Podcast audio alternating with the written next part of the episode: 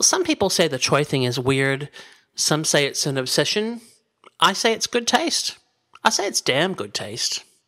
You're listening to the Action Figure Blues podcast, episode number 216 for the week of Wednesday, the 13th of April, 2016. I'm Scott, and with me tonight are Ben. Adam. And Eddie. This episode is brought to you by Max Comics and Stuff, the Pop Culture Superstore, and ActionFigureBlues.com. Tonight, our toy of the week is the SH Figuarts Super Saiyan Son Goku Super Warrior Awakening version, and our discussion topic is a toy breakdown of the Sideshow Collectibles Amazing Spider-Man Premium Format statue.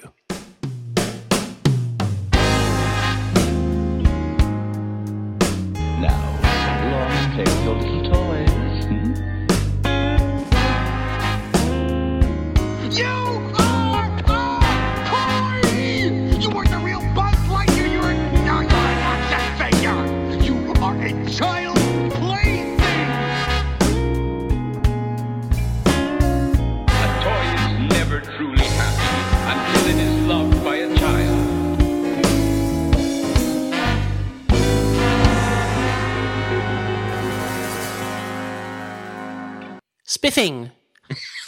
I just thought I'd get it out of the way, you know, like, whatever. Now I got nothing. Great. How's everybody else? I don't know how I am now. well, you're, you're so predictable that tonight, before when I got into the script and um, you hadn't written your stuff there, I was not like, if it was anyone else, I would have been like, oh, they must be busy, they'll do it later. But you're such a creature of habit. I was like, I should text Ben and see if he's still alive. um, so, besides Ben, how are we? Well, Very good. Yay! Now, Ben, how how are you? I'll let you go first. What have you been Um, up to? I, I am. I am. I need an. I need another descriptive word here. Uh, You really do. Yeah. Good. Fine. Pleasant. uh, just a, an average week for me this week. Um, I was doing some work at work, and Oh, radical. funnily enough, funnily enough, and we've got a new project starting, and uh, we we had this deadline, and I've been working with a couple of my sort of senior staff to really bust a move and get through this work because it was due on Friday, and then at, um, we were really happy with how things were going at lunchtime on Friday, and I said, you know, this is great because um, you know we can sort of glide through the afternoon and, and then sort of submit that first draft, and then one of them said, you do realise it's actually due next Friday, Oh. and I ah. And I, I checked the timetable, went, ah, ah. Hilarious. Our first milestone is, is next week. Well, um, see what happens when you can get motivated? so, because one of my staff said, you know, I'm, I'm just going to slack off all next week now because we're so far ahead of ourselves. well, that's good. I thought you were going to say something went disastrously wrong, so that's much better. No, no, it was actually really good, and I was, yeah, I was really impressed at how things were going. So, so now, um, yeah, we can do some nice review work next week before uh, our submission. That's good. Yeah. so you, so you say yes. I planned it that way because I wanted That's exactly to. right. Yeah. mhm. Oh, I did. Yeah, I gave a speech like that about it. so Yes, Minister. that's right. You know, now Scotty's thinking like, oh, all these things I can get him to do for the podcast next week. 'cause I know it's free. Hey, Eddie. Yeah. How are you? What's been happening in Eddie Land? Well, my work is insanely busy at the moment, but I don't give a rat's because I'm on holiday. So I'm in the lucky land. So I've just been clearing things up around the house, moving boxes, dealing with old toy stuff, moving through. I actually went to visit our sponsor, um, Pop Culture Superstore, Oh, in cool. Geelong this week, but I got rained out. It was the one day I was going to go. Mm, Was the day it bucketed rain, and part of my plan is because uh, pop culture is right down near the beach there uh, in Geelong. Um, was going to head to the beach as well, so I'm going to go this week instead. So I'll be popping into our sponsor awesome. then. But apart from that, just very relaxed and chilled, and a lot of Rick and Morty on Netflix. Isn't it Awesome. hilarious? Like it's just the most bizarre show. It is brilliant. I haven't seen it. It's it's You've got. Netflix. Go. Uh, yeah, but I have so little control of Netflix. Like, you know, there's only there's only like you know ten devices in our house that can can use it. But Yeah. um, the Netflix, um, yeah, I get Say watch it with the family, but it might not be family viewing. Uh, well, that's the thing too, is that because we don't like we don't w- actually watch a lot of um, TV and stuff, and so when we do, it tends to be stuff as a family, and then otherwise the kids have like a a device allowance, you know, the amount of time that they're amount allowed to spend per day on their device, and so you know we let them watch their approved things and don't interfere too much. So, um, but we've been we've been um, taking lots of nice walks at night while the weather's still nice, and that's been lovely. Yeah, excellent. Yes. Yeah. but Adam, how are you? It's a nice time of the year. Oh, sorry. Yes, it is beautiful. I love Hmm. I love this time. It's it's autumn in Australia for people that are thinking what. Um, Adam, how are you? I'm alright. I've got a slight cold, but it's not really slowing me down. Um, I went and visited with the Jellicle cats last night, um, and I, I'm not sure that it's really so much a musical as it is a, a dance off, Yeah. um, which I didn't know beforehand. Um, But it's the that, original dance off. yeah, it, it definitely seems to be very much that. But anyway, um, and that's about it. Was Delta there? No, Delta had either not done any of Adelaide or done the first few shows of Adelaide, so he got like the understudy Oh, as Grizabella. okay. Hmm. Cool. Um. What's Well. been happening in your world, Mr. Scotty? Oh. uh, well. Other than, you know, Moonlight Walks on the Beach. Yeah, I've had a crazy week. Um, I'm, you know, I'm a product manager at a software company, and we have a new version coming out next week. Ah, Um, and so all on, but super exciting, lots of really good things and great teamwork. So, like, tired but happy. Um, major, I feel old milestone this week. My eldest offspring um, started her first part time job. wow. I know. I'm like, how how is this possible? Is it retail or fast food? Fast food. Yeah. Or- yeah. So she's absolutely like it's it's worked out really well because we have a you know we, we where we built our house there's um brand new shops right at the like we're right at the back of the state right at the front of the state there's brand new shops and there's a joint in there so she can actually walk um, Oh, cool. Yeah which is awesome and um you know it's such a good little experience like for it's important. She enjoying it? loving it Oh, yeah, abso- absolutely loving it. It's so cute. Like, yeah. Um, so yeah, I think uh, it's changed a lot from when I like I had my first job at the Golden Arches, and I just hated it, hated it. Um, You know, p- the people weren't very nice, and it wasn't whatever. But I think I think culture has changed a lot in that time. So, uh, yep. So all good. Crazy again next week because we've got the big release, and I'm doing uh, like workshops to introduce it. So um, all on for young and old, but all good. Fantastic. Uh, well, I reckon that we have got a lot to talk about tonight, including some awesome um, new acquisitions. So I think that we should get started with some articulated news.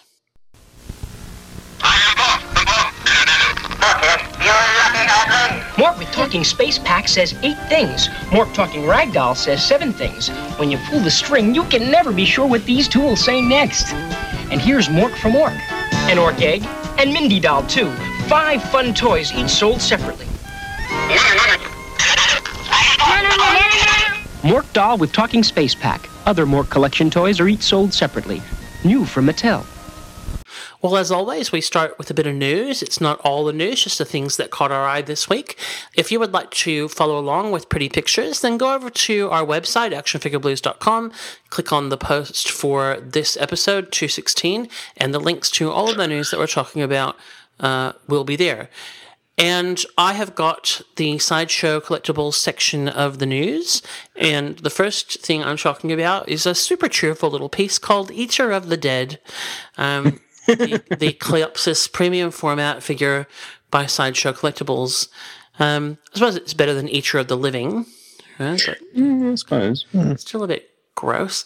Uh, but uh, and she's kind of gross and groovy looking, and she is a Mark Newman sculpt, Yes. which means that we automatically love it because we love Mark Newman.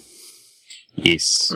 Yeah, another great um, entry into this line. I think it's fantastic. I actually really like all the girls in the Court of the Dead line, and I have uh, hovered over quite a few of them with the uh, acquire now, but I haven't actually taken the plunge. So, for someone who doesn't know the property, what is Court of the Dead?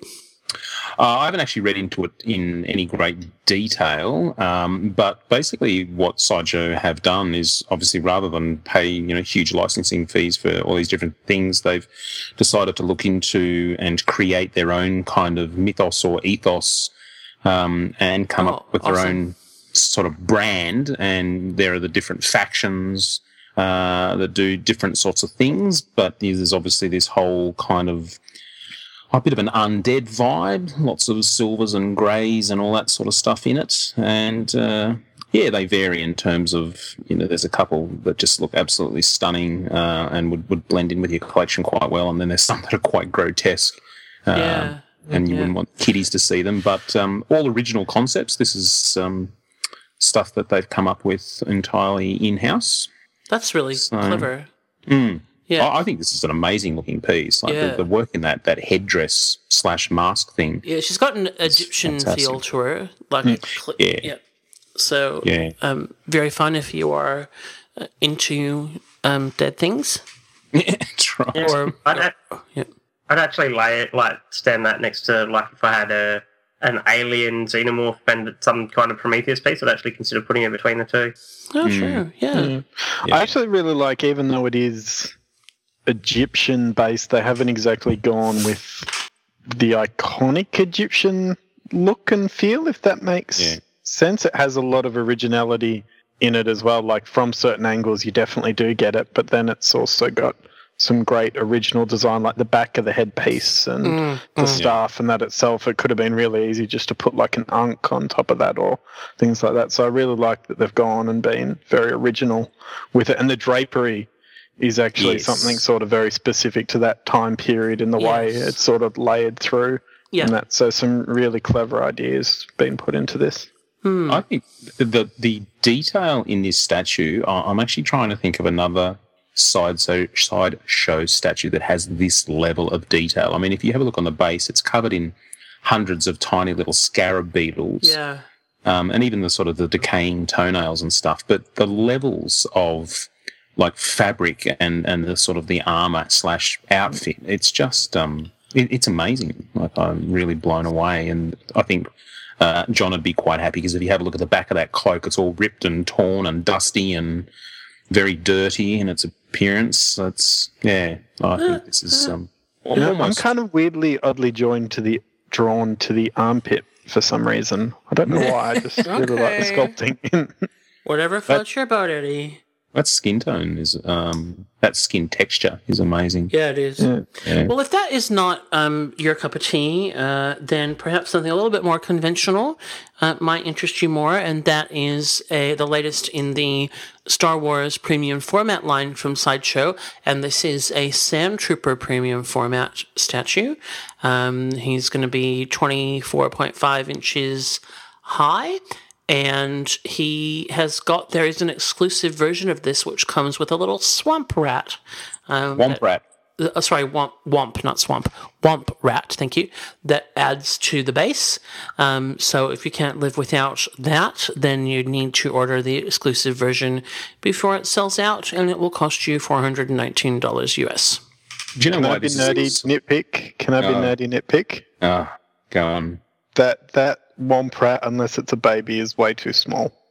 You know, that's what I was actually going to comment and not comment on the size, but go until now, I didn't actually know what a womp rat was because you know how they talk about him in the film, you know, repeatedly. And I Yep. thought, and he's like, oh, you know, I used to be able to shoot womp rats at blah blah blah, and I had not Yep. seen a womp rat before, and then this one comes with a apparently baby womp rat. Yeah, because they're meant to be no bigger than two meters. So unless that's a giant sand trooper, Mm, okay, he's Oh, a very dear. small womp rat. Out of scale womp rat. Yeah. jeez. Scale fail. It's just a baby. That's why he's ignoring it. Uh, this is beautifully textured. I was just scrolling through the photos, just that um, dirty armor. Uh, once again, John would be, uh, you know, give that the thumbs up. Well, he's a sand trooper. You'd be pretty disappointed if that he wasn't sandy. Yeah, it wasn't sort of all dusty and dirty. So, And it's the uh, orange pauldron that's my favourite. mm. oh, I think this is quite quite a, a nice looking piece. He's a, a skinny little dude, though. Um, so speaking of nice looking, um, if the Star Wars thing is still not doing it for you, then you might find it harder to pass up the Catwoman premium format figure. And this is the um, Michelle Pfeiffer uh, Batman Returns Catwoman. And this is uh, sculpted by our genuinely good friend Joe Menna. Right. Um, yeah, I believe this is his first sideshow piece, actually. Um, and like, you know, I don't collect movie stuff. This is, you know, too expensive for something that I would spend for this, whatever. But oh my gosh, this looks amazing. Yes, yes. I I wasn't a particularly big fan of Michelle Pfeiffer in the role, but um, I think this looks almost photorealistic. Yeah, yeah, yeah. Yep. If you saw it, you know, without kind of um that it's beautiful. You got a couple of options here because Tweeterhead has just released theirs as well. In fact, I think that's out now. Um, and uh, but it's a different sort of pose, so you've got um, options there, but it, it's very good looking. What's blown me away is I'm scrolling through the photos and I'm looking at it from the different angles. And yeah, sometimes you get that. You look at a portrait and you go, "Oh yeah, that looks like them," but then you click on the next photo and go, "Uh, but not from that angle. Something's kind of off." But I think Joe's completely nailed it here. Like every angle I look at it, just it looks like Michelle Pfeiffer. Yeah, it's stunning. And if ever there was a statue that was um, screaming out for mixed media, Yeah. I think it's working very well. Absolutely. Uh, The costume fabrication is by Tim Henson, who um, I have been trying to get to come and chat to us. Um, so, Ti- Tim, I'm sure you're listening. Um, so please um, pick up the phone, dude.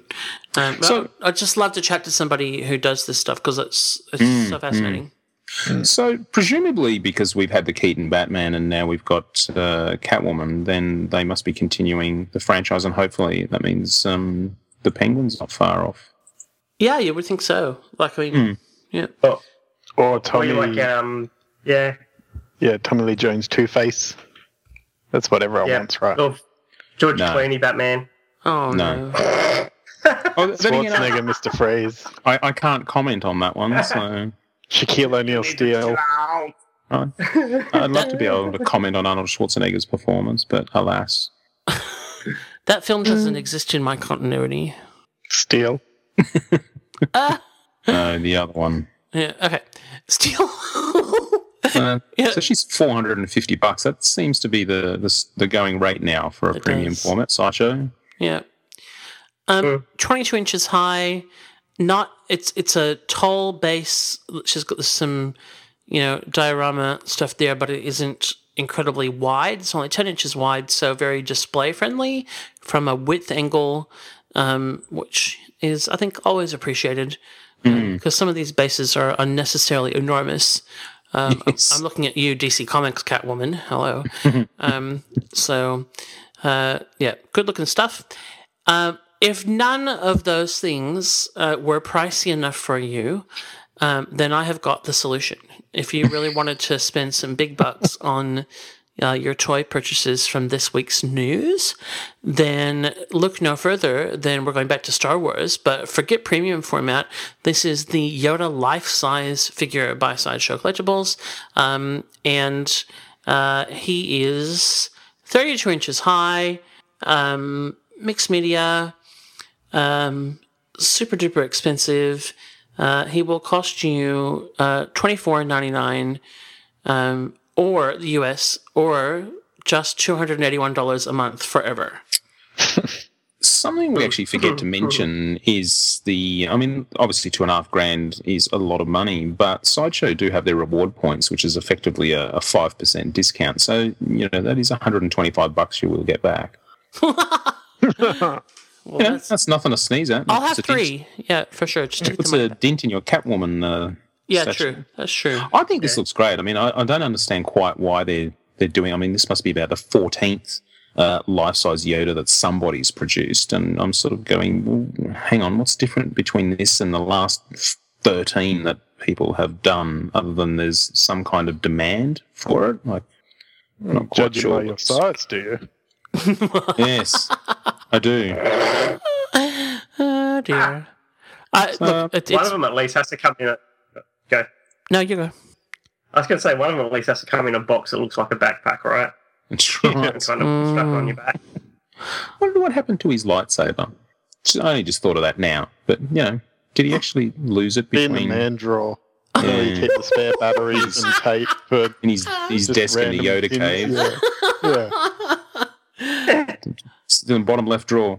I like his realistically fuzzy hair.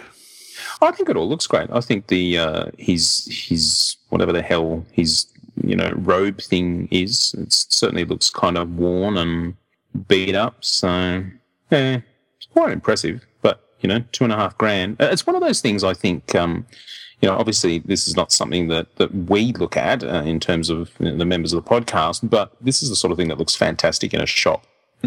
So you know, if hmm. you if you do have a, a collectible store or a comic shop or something like that, this, this is something that you know you can put in the front window and it, it stops people.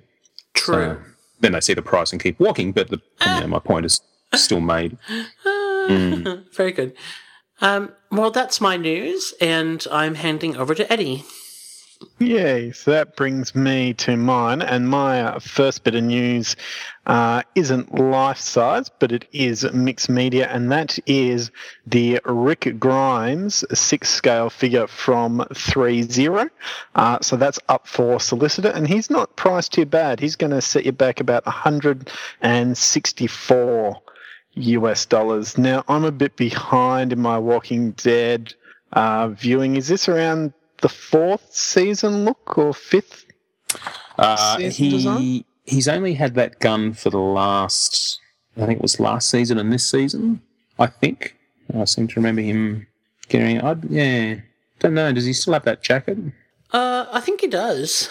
So, So I say around season five ish, kind of brown jacket, jeans, kind of pants Well- look. that that machete is the one that um, he he killed the guy who uh, was from Terminus because they were in the church and uh, or they were at some point and he actually said I'm I'm going to take this machete and I'm going to kill you. And then later when he actually hacks the dude to death in the in the church he's using that Old red handled red handled machete. So it's definitely in the latter half of the show so season sort of four five six rather than one two three So the only, I think the um outfit looks amazing. I'm just the lighting in the different photos makes me hard to tell. Makes it hard to tell the what um whether the head is cast in that flesh tone or painted, and that would make a real difference to the quality of the look. I think.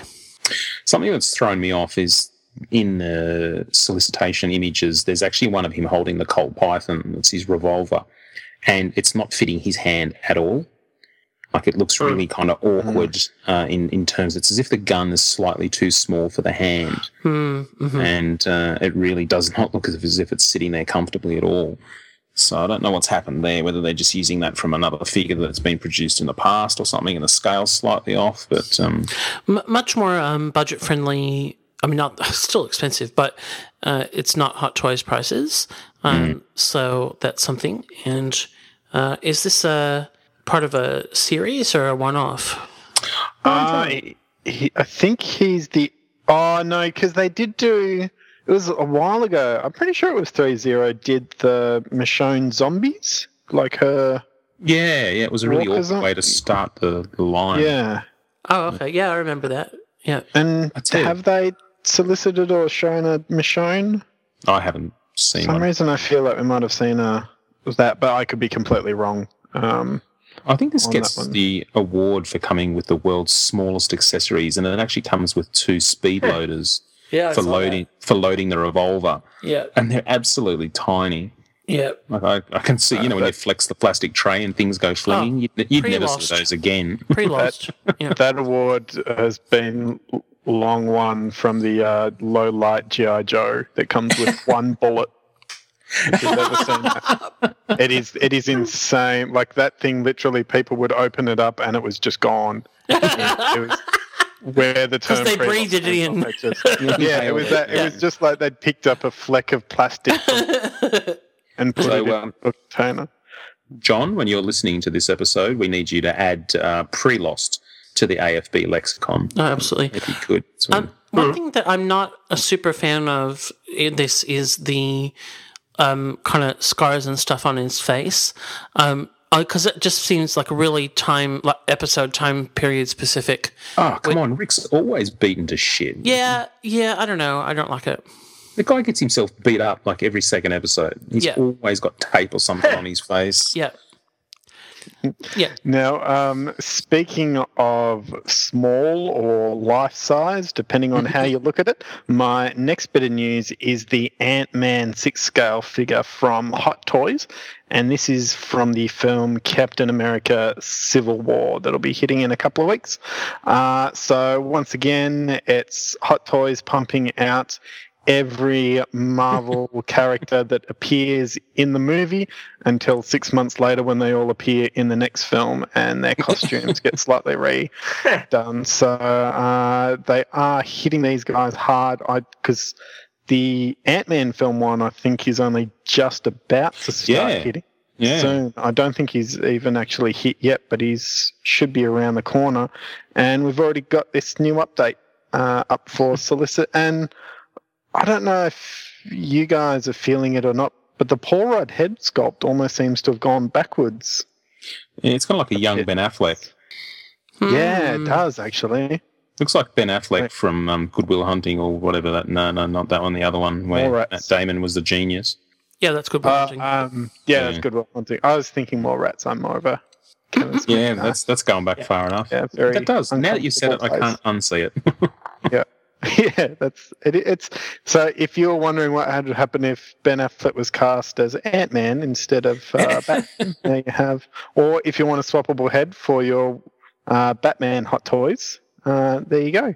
Uh, problem set up. But this guy, he's looking to set you back uh, 264 uh, dollars all up. Uh, all the detail on the costume and that is looking fantastic, though. I mean, that helmet uh, does look spot on to how it's going to appear uh, in this film, and all the piping and texturing of his costume uh, for two hundred does and seem to be sixty-five really- bucks, that's um. There's not a lot going on for two hundred and sixty-five bucks. Like it comes with a few swap out hands and a little Ant Man. Yeah. That's and you Is know the that- first thing I- I. and Sorry. like the helmet's LED and it's got some electronics and things. Oh, yeah, okay. Iron Man ones and that too. But to be honest, I haven't really been paying Mm. too much attention to the price of Hot Toys. Is that comparable or is that just Oh. starting to? most hot toys are up around that price, but I mean that's a lot, you know, for for not a lot of extras when you you see what um the number of hands that some of them come with. Yeah, I think the main thing is I, I took one look at this and I thought, oh, you know, they keep changing the costumes, you know, for um, merchandise reasons, but I actually can't see what's different between this and the original costume. I'd actually have to compare them to see what's changed. Like it just looks pretty There's the actually- to me. There's a fair bit different, but it's just it's the basic design, but it's like the material and the piping lines and all that are Mm. Fairly different itself. Like once you would actually compare them uh, to each other, you'd be able Yeah. to spot it. But yeah, looking at them from a distance, um, you wouldn't be able to tell it looks like the exact same. yeah, I was thinking Uh, the same so thing. you know I the red see it. where is where the red is, the black's where the black is, but how they meet up and match is all completely different. Okay. And speaking of mixed media toys, my next bit of news is the 112 uh, Collective Universal Monsters Frankenstein from Mezco. Uh, so he's actually the second Frankenstein solicited this week. I don't think we had it in the news, but threezero did one for the film that absolutely flopped, uh, Victor Frankenstein Mm. uh, coming out, which it, it was almost a red card for me. Just wondering who would want an expensive toy from a film no one saw. Dear. Um, but I imagine if you're a Frankenstein collector, uh, this would be the one you want. This is classic uh, Boris Karloff Frankenstein. He's done in black and white, as you sort of picture him uh, being there. Uh, in the head, the bolts on the neck. He's got two heads, your basic stare and your sort of attempted grin stare. He's got swappable hands, so he's got sort of the outstretching um, strangle hands, and his face. he- that's, well, that's what it John, John, you want to get on that? I love it. And uh, he's got sort of a little electrode sort of base there in classic Frankenstein uh, style to bring him to life. So I know I've been a bit of a negative Nancy on these 112s, but this one I think actually does the license justice. I, I, I do think this is uh, very very spot on. that non-grinning head is just superb, absolutely Yeah. superb. And I, I keep looking at this and keep forgetting that it's uh, you know it's one twelve scale. I don't just look at it and go, oh, yeah, this is a one six scale. And then it's like, no, no, we're talking about you know Mezco's line here, and of course it comes with the um, the restraints, the handcuffs, and And I forgot to mention, he's only going to set you back about seventy dollars That's as well. So it's a fairly good price there for if it is like the images that we're seeing here, um, and nothing sort of changes between uh, promotion and production. Uh, I think you're in for a real treat if you're a Universal Monsters fan. I, I'm loving the diversity of this line. Like, I think I'm, I'm Yeah. you know, I wouldn't probably buy that uh, just on its own, but I can because of the con- range that they're doing, and they're coming out, you know, relatively quickly. It's the sort of thing that I could be tempted by just because. You know, I've got other ones, and you can kind of display them together as their own thing. You know, you could uh, put this guy in your Marvel Legends collection.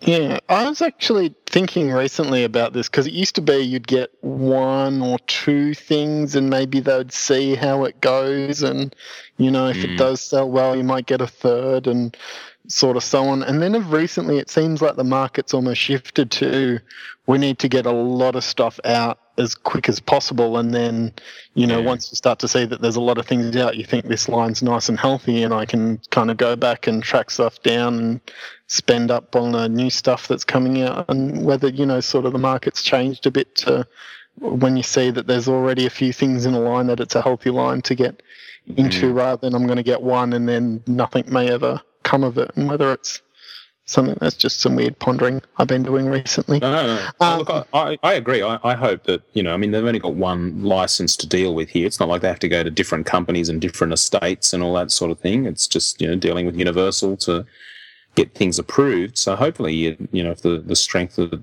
retail sales, um, you know, dictate we'll actually get more. Mm. And I mean Universal's doing their big connected universe push Mm, uh, soon with the Tom Cruise movie coming out next year. yeah. And I'm not going to say anything about the fact that he's called Frankenstein. I'll just move on.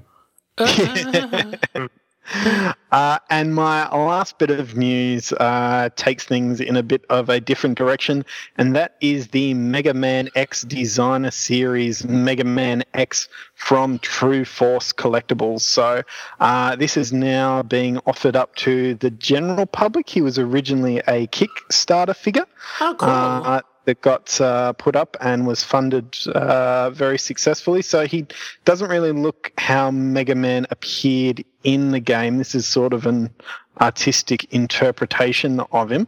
Uh, and Capcom did sort of these. They were very good with the license. They would let anyone use the license for a Kickstarter program for a figure of Mega Man on the basis that the license would be paid for when the Kickstarter got funded. So there were actually a couple of different attempts to kickstart a Mega Man figure recently, and this is the one that actually got through and done. So I would be assuming that uh, Mega Man fans, of which there's a lot of really die-hard fans of uh, this character, even though he hasn't had a good video game in many, many years, uh, people out there definitely do still uh, lo- and that's not being controversial. Mega Man fans will be the very first people to tell you uh, there hasn't been a good game in quite some time. But uh, he's a great one, and I've seen a few reviews of those that got the Kickstarter one uh, early in hands, and they're very, uh, very happy with him. And I do think he does look uh, Yeah. quite good in here. So comes with a few different sort of swappable arms. He's got die cast armor pieces. He's got uh, light up functions through with the cannon gun and uh, all that. So uh, really, really well done job. And I'm kind of excited to see what Truforce Collectibles will be uh, doing in the future. It uh, definitely seems like they're borrowing heavily from a few of the Japanese companies and uh, what me might be brought across from them. So very Ad- excited. Adam, are you a Meg- uh, Mega Man fan? Um, I didn't play Mega Man much beyond like the early '90s. Um, I would be happy to get more Mag- Mega Man stuff, but um, I don't have much in the way of collectibles related to him. I think my brother's got one of the figure arts ones. Um, so I'd be interested actually just to see how they stack up against the, the figure art. Mm, mm. I think from memory of watching the people who got them in hand, this guy's much bigger. Uh, so Okay. he was. It says six inches here, but I think he was more in around the eight inches uh, category of height. But I could be wrong on that one. That's just going off uh, YouTube reviews. I like it. Yeah. Well, Adam, I think we're over to you. We sure are, thank you. So the first piece I have is um, the first in a line called DC Comics Mugshot Busts, and it's from Cryptozoic Entertainment, and this one is Harley Quinn. So it's got Harley with um, it's basically the classic Harley costume, but without the headpiece on. So it's got a, a pigtails, or yeah, pigtails outside, um, holding up a little, you know, convict or um, mugshot board, and um, then just goes into that goes into a pair of handcuffs, and then the base is um, like the GCPD um, shield. So I think that's that's quite cute. Uh, honestly, I think that looks like a, a year, year nine art project. I'm just looking at it, and it, it doesn't feel like it's a legitimate No. product to me. It feels like it's an artist mock-up of Yeah. what the final thing will look like. Yeah. I mean, these are the people that are doing. They've got our DC license. They're the ones that are doing the bombshells minifigures and um, stuff, which I Yep. think look quite good. Um, but this looks like craft to me. I I don't understand why they've chosen to go with the hair out because No. y- it's kind of like they're mixing the two looks, and, and they're only going to do one bust, and they want to capture all the Harley fans, so you know the classic fans get the um, the you know the classic black and red, but then the the blonde pigtails out is more in keeping with the the new version of Harley. Rebirth Harley. Mm. Don't know. I, I'm I- I gonna don't know. I'm gonna pass on rebirth and wait for afterbirth. Stop. Not a reboot. Still We're not rebooting. Stillbirth. Still Oh, oh, that's really sad. and Adam just broke the internet. Oh dear. June. It won't be the first time. No. yeah. Mm. Um, No. well, not for me. those that like me think it's maybe worth looking at, it's going to be sixty-five bucks, and it's out in September this year. You mean the wrong Uh, people? as your mum. Carry on. Oh, the next thing looks like my mum. So, oh, there you go. I thought she had fewer tentacles. Hey. Um, so the next item is a seven-inch Cthulhu action figure from SD Toys. It um, doesn't look like it has any articulation whatsoever, so it's more action than action. Um, uh, it looks like maybe his arms move a little bit, but hard to tell. I'm just He's, hoping you that's know- a tail. Okay. Yeah. the tail. Yeah. Hopefully that's just Yeah, the, that- that's the a fair comment. photography. Yeah. I'm not a fan of this at all. Um, I, We hate No, your I- news, Adam. I, One news hates you. I take one look at this and I, I wonder whether the companies that produce these figures have actually read the original story. You know, it's um, Lovecraft goes to great lengths to describe or, or attempt to describe because it's almost as if he he's trying to describe Cthulhu, but it's you know such a, re- a revolting sight that that you know he can't. And yes, to gaze upon it is to drive you mad. But Cthulhu's always been kind of um, if you if you read the original story, he's more like this, you know, huge gelatinous kind of thing. And Lovecraft did actually do a couple of sketches of what he pictured um, Cthulhu to to look like, and in none of those sketches does he have these two eyes like this. In fact, he actually has six eyes. He has two sets of three eyes. And uh, I don't know where this notion of drawing him and, and portraying him like this came from, but um, it's just really not in the style of Lovecraft's description. So for me, you know, this is an easy pass. I feel like it was South Park. I could be wrong on that, but it feels Hmm. like that's the first place I remember seeing that kind of Cthulhu. Yeah, it- I know that's just- how they just- did him in yeah, um, Scribblenauts. yeah.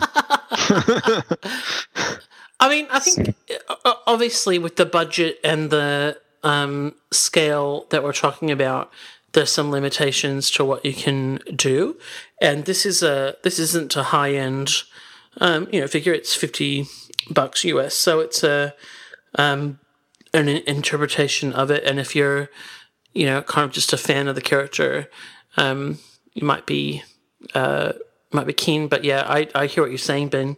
It looks good. Like, I'm, yeah, like yeah. As, as in sitting on your shelf, I think it would look fantastic. Like, I think they've done a great job with the wings and everything. So, whoever sculpted it did a great job in sculpting it. I just don't think it's in keeping with the source material. I've actually got um, a Cthulhu bust that was sculpted by a guy. I reviewed it on the show some time ago, and the guy did the sculpt based on Lovecraft's original sketch. And, you know, it's this short, kind of almost, you know, fat creature with these, you know, shrunken um, wings. And then in, you know, in the story, he actually describes how, you know, the wings in theory wouldn't even be able to sort of propel it. They, they were so shrunken and, you know, whatnot. So, um, so look, you know, great attempt. Uh, yeah. It's the Frankenstein versus Frank- Frankenstein's monster type thing. It's sort of a pop cultural image taking over Yes. the original source. You're source. right. Yeah. Absolutely. If you're a Cthulhu fan, um, then you should read a fantastic novel by a fantastic writer called Peter Clines, um, and the novel is called 14. Um, he's also got a fantastic series called Ex-Heroes that is about superheroes in a zombie apocalypse, um, which is brilliant. He's one of us. Like, Peter Clines is the guy's name. You should check it out. Should also watch Rick and Morty. Sorry, Adam, we totally hijacked that item. That's okay. Um, as we move along, we get to another wonderful item from our friends at Good Smile Company, uh, which is the Age of Ultron Captain America Nendoroid figure. Um, the, the full name of this figure, because we want to make sure we get it right, is the Avengers Age of Ultron Nendoroid figure Captain America Heroes Edition. Um, so don't go around saying that mine are all the hard ones to produce. Oh, to, to pronounce, sorry. Um, so this is obviously Cap in the Age of Ultron um, look.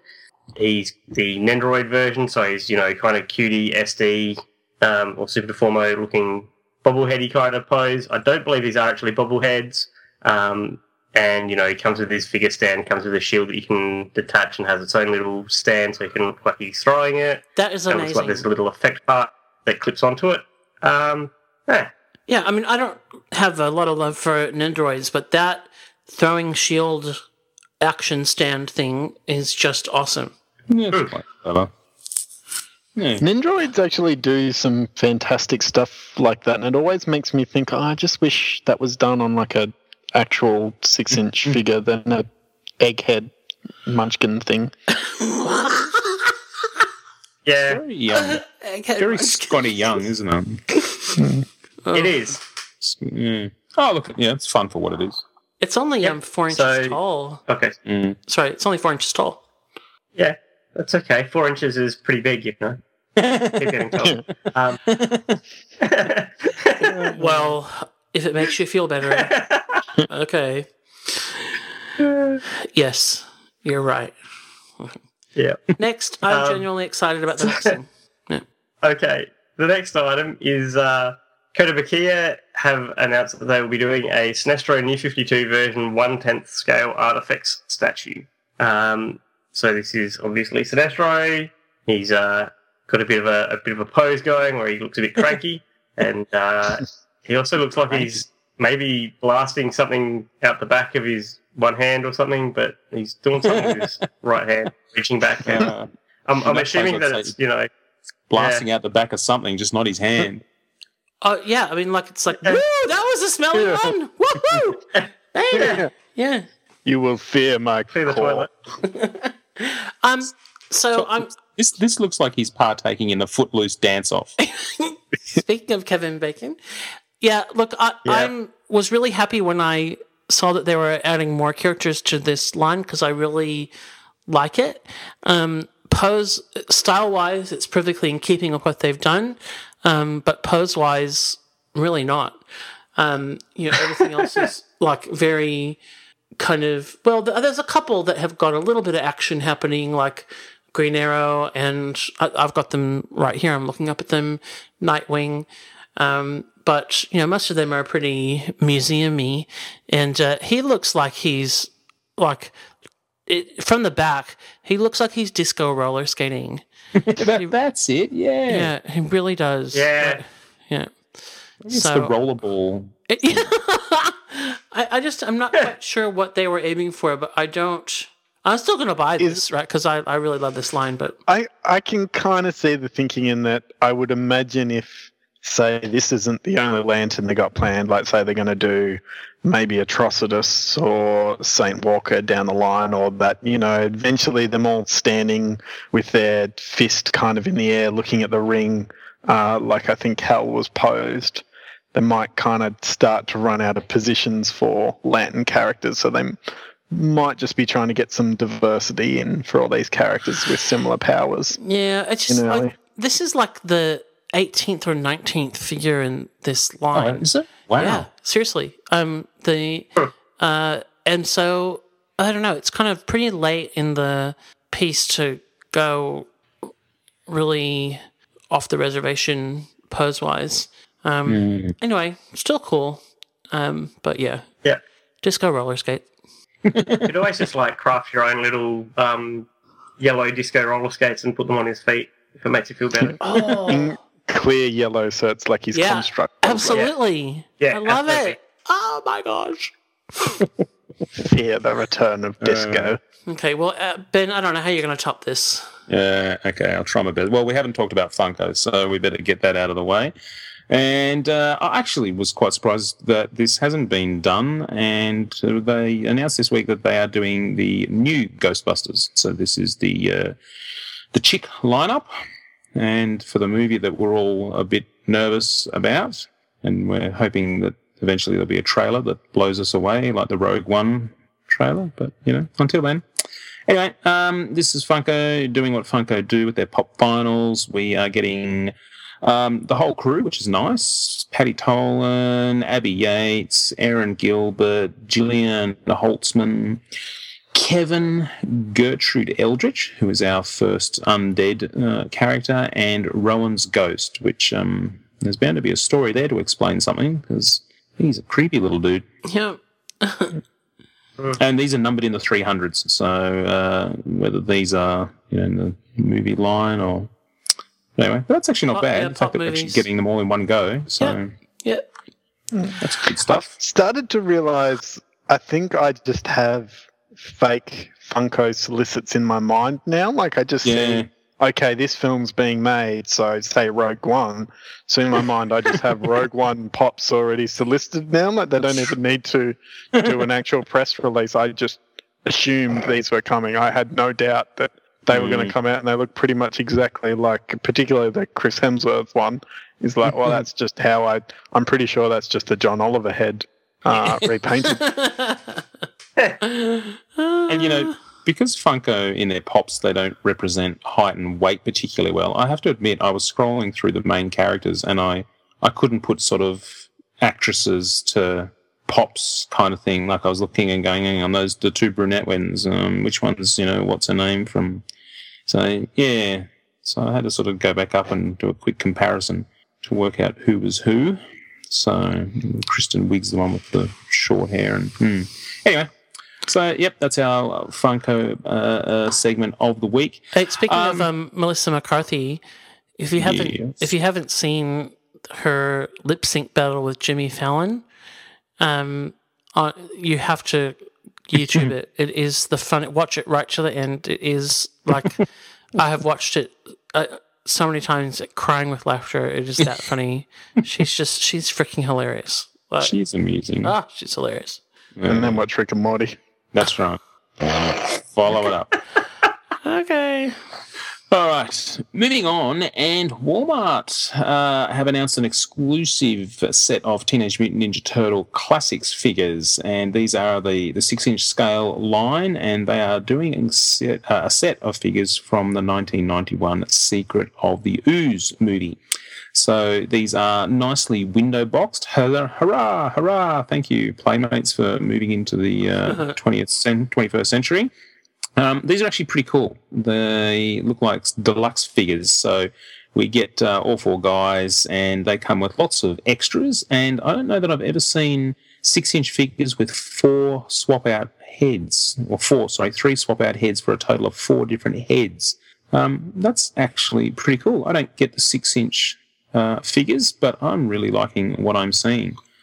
Wow. It's I I was a little bit mixed on this one because Sorry, even- you, you were what, what physically mixed, or yeah, Are you saying my that DNA got okay? kind of are you all saying that you had a mixed feeling about? I had I had mixed feelings. Okay, I'm just clarifying. about these because I'm excited to see the sort of classic Turtles line return. But for exclusive figures, I do have all these four guys already. Um, it's just a couple of new heads and new accessories uh, that we're getting with them. And I kind of hoped with all this extra stuff they're doing, just a little bit of like maybe paint on the heads to get the freckles or things going that they had in the movies. Just something maybe to slightly add a little bit since they're Jeez. reusing the actual uh, figure sculpts here. And the other thing, and it's a little thing, and I know why they did it, but it just kind of was like, oh, you tried to trick me here. Is that the heads that they came with on the original figures are put onto the side, like one of the three loose ones, and they have a new head on in the package Mm. just to try and give it that look of being a new figure. But it's like, oh no, the original head's still in there. They've got one of the same. Well, I'm digging the fact that this is a six inch action figure, which will probably sell for the same price as a Star Wars Black. And you're getting three swap out heads and a crap load of accessories. I mean, Mikey comes with um, not only his nunchucks, but his sausage nunchucks. He comes with a box of donuts.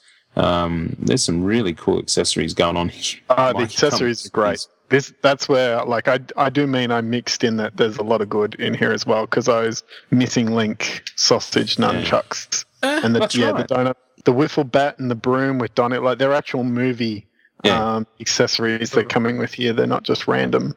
And I uh, took one look at the I took one look at the Michelangelo figure, and I was like, oh, it's a shame he doesn't come with a pizza. But then Raph comes with a pizza, so Yeah. so these are cool. I, I like these. Well done, and uh, hopefully, being Walmart exclusives, they'll find their way to some nondescript store here in Australia. so. All right, moving on, and we're still talking about Teenage Mutant Ninja Turtles, and yeah, yeah we're getting some Teenage Mutant Ninja Turtles out of the shadows figures. Uh, yeah, I already have these. you already have them. Yeah, Well, Yeah. is this the movie that hasn't come out yet? yeah. Okay. I, I brought some of these figures today. Where did you bring them? I I, You- I you brought, I purchased them them, to the transported them? register where I bought them. Okay. I'm gonna get Uh, this kid trained eventually. He's gonna Well- speak. He's gonna speak real good English when we're done. I corrected myself today, uh, the other day. You did. I did. I know. Yeah, I was. Very That got like so many likes too. I kept getting all these random Scott friends likes.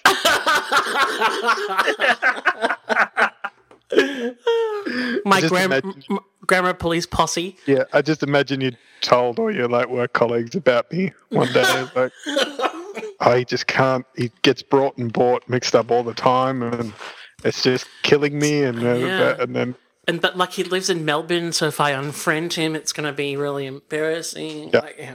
do, you guys, do you guys want a donut with that coffee while you're you know, sitting down and you know our Chatting. coffee's good thinking here. about friend, yeah. friendships and Yeah. Anyway, um, these guys are bringing out an absolute crap load of stuff for this movie, um, which you know is uh, it's all positive because the movie can't possibly be as bad as the first one. So I think um, there's absolutely nowhere to go. Last words. I There's nowhere to go but up. Oh no. Um, there's a lot of really cool stuff.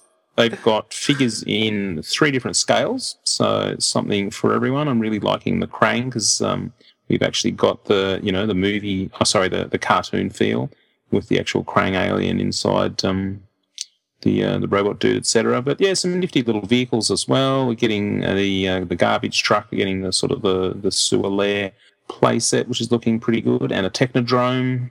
So yeah, there's lots of groovy stuff going on there, and uh, I think this will be um, clogging the pegs for at least another good twelve months. Oh yeah. Oh, at Yeah. least. Yeah. There you go. All right, my last bit of news. Blitzway, who do the odd 1 6 scale figure, have, uh, according to their, um, their their copy that comes with the solicitation, finally brought these products to us because they've been uh, working on them for quite some time. And these are Fight Club 1 6 scale Tyler Durden figures.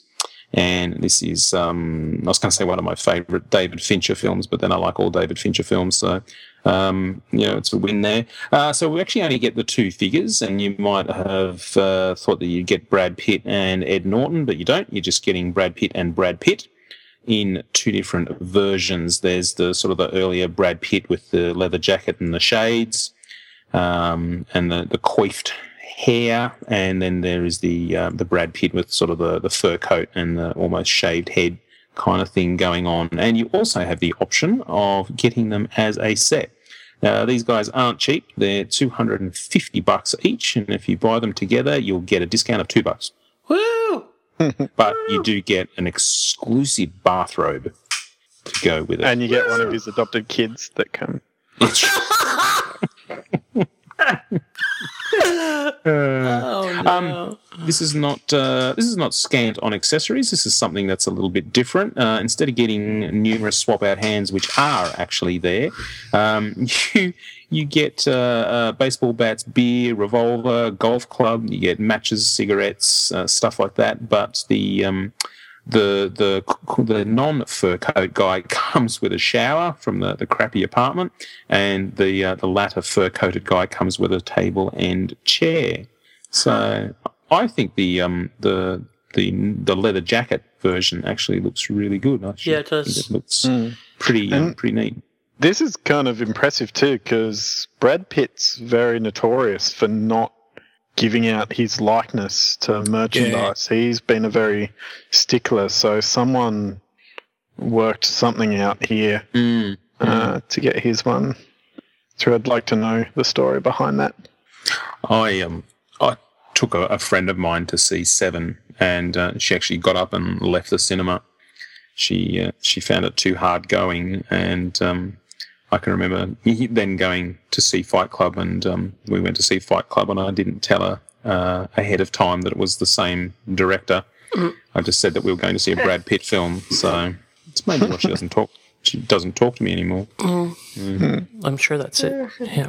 But I loved Fight Club. I thought it was a great film. One of my favourite things about the release on the DVD when it first came out is you flip it open and there's um, this is in the special edition, and you flip it open and there's all these reviews from critics that are just positive and glowing and saying what a remarkable film it is. But then you flip it onto the other side, and it's got all the critics that just said, you know, this is complete rubbish, and and uh, I thought that was great. it's very sort of in keeping with the theme of the film. Yeah. So Yeah. That's cool. yes. Cool. So yeah, I really like that. I just uh, I I really like the leather jacket version, but I just don't think I could bring myself to um to spend two hundred and fifty bucks if you know maybe they'd done Ed Norton as well. So, but anyway, very nice. Very Meatloaf, good. yeah. and and uh, money's worth. for sure. All right. Well, I think we've had a very good stab at the news, and I think that we deserve a break. So we'll hand over to John for the next installment of everybody's favorite podcast game, Name That. My name is what? My name is my name is it's named Sadie. My name is my name is what? My name is it's named Sadie. My name is what? Excuse me. My name is it's named Sadie. Can I have the attention of the class for one second? My name is Hey gang, it's your old weird Uncle John back with another uh, installment of everybody's favorite podcast game, Name That. When last we left, we heard this tantalizing tone. You're getting on my circuit. Swipe a card. Ow, I'm zapped. To get the lasers, you gotta get the card. I'm repaired. Power. Well, this is normally the point where I give you guys the answer, but I got to do a little housekeeping here, and that is that last week I credited the answer to Mr. Johns, and I was mistaken. Um, the way he pronounces or the way he spells his name is a little unusual, so it's actually Mr. Jones, and um, I have to apologize for that. I'm really sorry, but if you've listened to the podcast long enough, you would know that pronunciation is not my strong spot, or is spelling. So I really have to say I'm sorry. And I have to bring that up because it just so happens that Mr. Jones happened to get this week's answer and knew that that was Rumble Robots from the early 2000s. And they were a line of like these little automated robots and you would start them with like cards, you'd insert them and uh, they would do things. And I don't know a whole lot about them, but uh, they look kind of neat from the commercial. So we will move on to another sound. Battle station, protect the decoder, Bruce. I'm going up. Stacks ready to fire. And just so you don't have to rewind, I'll play it one more time. Battle station, protect the decoder, Bruce. I'm going up. Stacks ready to fire. Well, if you think that you know what that is, you know what to do by now. You head on over to AFB Forum. That's afbforum.com. You sign up for the forum and you go make a guess and the name that thread. You get it right and you get a coveted forum point. And this week the forum points can be traded in for in Spanish to English dictionary, but it only goes from uh, English to Spanish. The other part was taken out of it, so um, we found it in a desk drawer here somewhere. Uh, but you know, if that's helpful to you, you could you could trade in your forum points. Anyway, if that's too hard, uh, you can come over to tvandfilmtoys.com on Tuesdays and Thursdays. We play a picture version. It's the same thing. You go to the forum, you can still get those coveted forum points, and all is good in the world. And for now, this is John, and I'm saying peace out.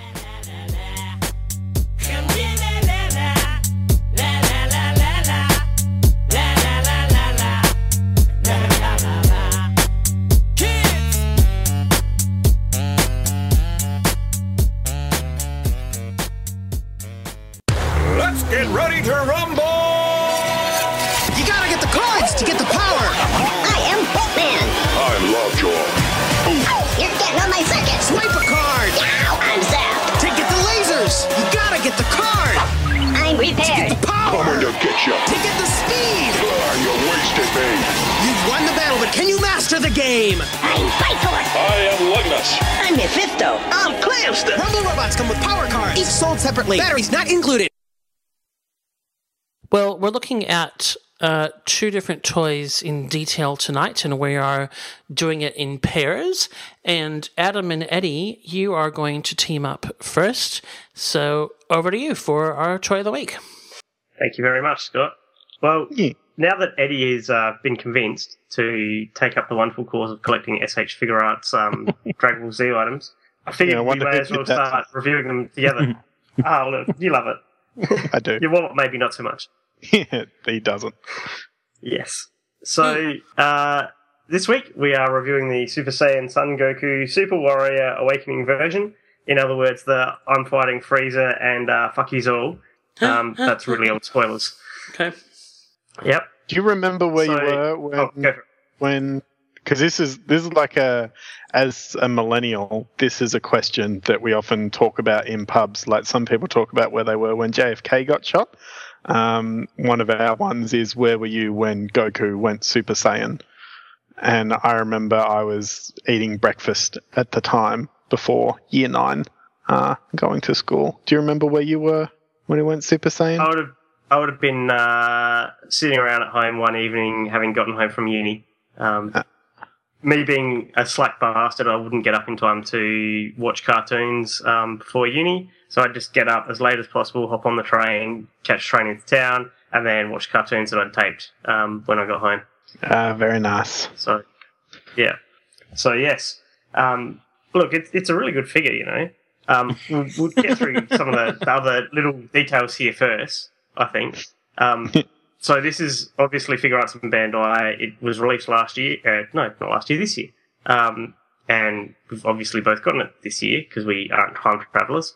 Um, and it's an action figure. I don't know how much you paid in store, Eddie, but I paid forty-seven bucks off Big Bad, and that's US. This was the one I got really lucky with um, and got from a store that I'll talk about a bit later that was closing down. Uh, so I actually scored him very luckily for $35 Australian uh, with uh, $40 with the Tamashii effects, um, like yellow energy beams. So uh, I was very happy, but because of that, uh, I was missing something that I'll get into as we talk about accessories. Okay. Um, so I think we've covered off most of the intro stuff. Um, the box, it's not quite the standard Figuarts box. Um, it's still got the, the lovely trays that we all know and love, and it's got the backing color card that we all know and love, and instructions on how to pose your brand new figure that we all know and love. But this one has like a, a bit of a Samsung Galaxy Edge kind of feel to it, or Samsung, yeah, you know, it's got that Yeah. that little window on the side. And the Um, the um, Go. Graphics on the right edge are completely different to that sort of normal dot shaded effect that's been going on. There's usually like a Yeah. close up image of the face and in a dot shell, whereas this is like a nice color image of the figure and then some black and white poses of it um, behind underneath, almost in a comic book panel style. Yeah, I thought it was a really nice box. Um, and clearly something they're not continuing with this line because then we've got subsequent figures have gone back to the, the dots. Yeah. Mm. Very weird. Because yeah, I actually really like this Uh, design myself. I would have been. I mean, I mean, if you're a stickler for uh, keeping the same box design, it's going to annoy you like crazy. But um, it is a really nice design, and I've noticed they've done it with some of the Power Rangers stuff, the new ones, on that too. So whether it's someone at Figuarts and this box was designed by someone else, or what's going on there? Yeah, I mean the the um, poses on the back are really well done in terms of photography with the, the use of light and stuff as well. So um, if you want uh, wonderful shots, look at Eddie's. If you want slightly different but one, also wonderful shots, have a look at the back of the box. Yep. Um, Nice. So yeah, And the, the figure itself. Go.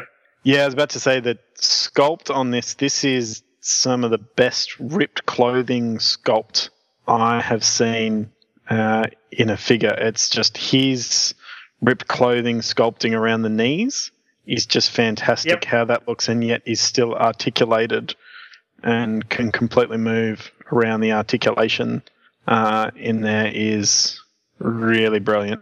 Yeah, I mean, the only thing that I looked at that I was kind of mucking about with a little bit, and I was just going, oh, you can't actually rotate um, the lower leg at the top of his boot. And I think that that was the same deal for the other Goku versions as well that we've had. Um, so it wasn't like it was completely different, but I was kind of going, yeah, it looks a bit weird when you've got the the laces on his boot pointing off at a, a different angle to his actual foot, but sure, why Is, not? is that your left leg as you're looking at it, the, on the one on the left? Uh, that's both of them. I don't think it rotates at the top of the boot. Oh, I just meant in terms of um, the actual. Ch- oh, actually, hold on. I've just discovered an articulation point that I didn't know about. so, the, um, Articulated groin. yeah, so Uh-uh. we can add up. I, I don't know if you you knew about this as well, but this is actually helping with that bootlace issue, where you've got say like halfway up the thigh as it's going into his gi.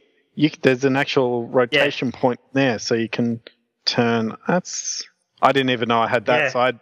My um, what would be his right leg, his shoelace was pointed. You can see it in some of the photos that I put on Facebook. Uh, his shoelace is pointing right almost to the middle of his foot, but now I can fix that a little bit with with that, which is still I would like a the rest of the leg. boot joint there um, as well, but that that is helpful. Oh, that's exciting! I found something new. It's like the goggles on um, what's the Mockingbird. name? Mockingbird. Yeah, it's, no, I like this discovering things on there. so yeah, I think that's really good. I think the um, I'm pretty sure that all the figures have the thing where you can kind of pull the the middle apart a little bit in terms of um, getting a bit more extension out of the torso through the what would normally be an ab crunch. Um, as in, I've I've played around and pulled them apart, but this one they've actually said on the box, um, it's either on the box or on the little instruction booklet that if you want to recreate um, the Kamehameha pose better, you can pull it up a bit and mo- move him around a bit more to get a bit more articulation that way. Which I think, if I don't know if they've had that advice with all of them, but if they have and I haven't been reading it, that's my fault. If they have had the same system in and they haven't given people the advice, maybe they want to have. Yeah, So I will now be playing with all of them to find out what's going on there. Yeah. My Vegeta's that got a very loose one of that. That's kind of driving me a bit nuts actually, because I just look at him and his middle joint pops up. Uh, this is your Super Saiyan Vegeta. Yeah, Okay, because if it was, you know, your um, Saiyan Saga Vegeta, I have an option to help you with that. okay. Yeah, they're done. Um, Uh, but and the muscle sculpting on this is really great too. because the other ones we've had sort of the gi um, over the top of, but this is, you know, as he looks towards the end of most battles with his shirt completely ripped and tattered on the edge. Yep. Yeah, and one thing I really like is with these guys, like uh, the He-Man figures, uh, the Goku heads are all swappable, so you can put the different heads on him and have it be almost the battle damage from any version of Goku Yep. through there, which is very nice. So I, I know Yeah. I keep forgetting which one's which, so I keep calling this one um, to you the battle damaged Goku, uh, which can kind of Yeah. fit. Yep. So I mean, the the only one that probably doesn't quite work. I mean, it wouldn't quite work with Super Saiyan God. I'm just trying to remember what Gi was wearing in Battle of Gods, but anyway, um, and it wouldn't quite work with um, Super Saiyan three because the coloring on that's quite a bit different. But the rest of it would work fine with. Um, I mean, obviously, you know, you, you know he's about to hand out a whooping because he's got the nipple out, and as soon as Goku's nipples are out, it's game over. Yeah, Um, he's like William. I guess the other thing, okay, yeah, That's- pretty much. Then it's yeah, That's that's the end of you. Yep. Um, the other thing in terms of sculpt, I mean, the only other uh, topless or, or partly exposed bust that we've seen so far from Figuarts Dragon Ball Z, we've had um, the the unsolicited but um, shown years ago Nappa and um, Broly. I mean, those guys are massive in comparison. So this is the first time we've seen it in a figure this kind of size, which is really cool. Mm. I don't know if there's much more we want to say about the sculpt of this thing. yeah, just it's brilliant. It's it's just even like looking at those little touches, just like um, forget what you call, but like his wristbands. Just there's like slight little tattering in there that if you look at really close in detail that are different to the basic figure. Um, so it's just all very fine attention to detail on this figure. But yeah, brilliant. But and I think going along with the sculpting, the paint applications, because he's a lot of you know just orange, blue, flesh tone, but they've done a lot of washes over it to bring out those very great little touches uh, in there. Even like the little like paint wash that they've put into his ears is fantastic. Yeah, Just, that just- really brings out the kind of Toriyama ear. yeah, and just So, that's ah, love it. so I think they could have done a bit more wash on um, the gi, like both the blue undershirt and the, the actual pants parts that are left.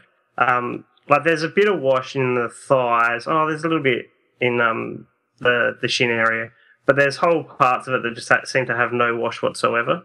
Like the whole back of it, which I guess they probably don't expect people to spend a lot of time looking at the back of the figure, but Yeah, my my one complaint with the wash is the ones on the sort of shin area is almost a little too dark of a wash in there. yeah, There's a little extra, almost going to black at some points.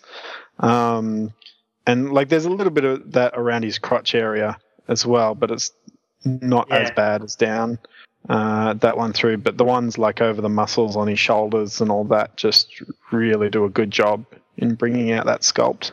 And also Yeah. on his uh, his golden hair too, just having that because I know the original Super Saiyan Goku didn't it was just sort of a more flat yellow hair. Yeah, it had had the slight grading on it, but not not Yeah. a huge amount. Yeah.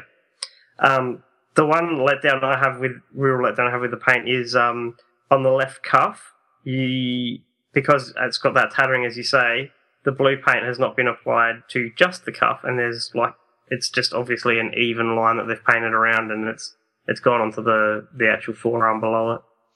I have only a little bit of that on. It would be the left arm as well, but it's just on sort of the underside of the back of his arm, so it's not not too bad. And on the right hand, there's a tiny bit where they haven't gotten the cuff when you look at it sort of from above, and the top of it's just kind of slightly flesh tone. But apart from that, um, the cuffs and that are all fairly wonder. I've got a little bit of um, also on the the boot where it's sort of the yellow lace is just painted over blue plastic and the blue is coming through a little bit.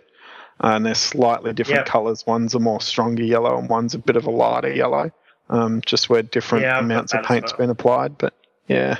Yeah, And the, but one thing I'm always impressed with these guys is sort of the tampo paint of the eyes is just always amazingly done. I'm, I'm just always Yeah. very impressed by that, and that really brings the character out. Is getting those eyes correct.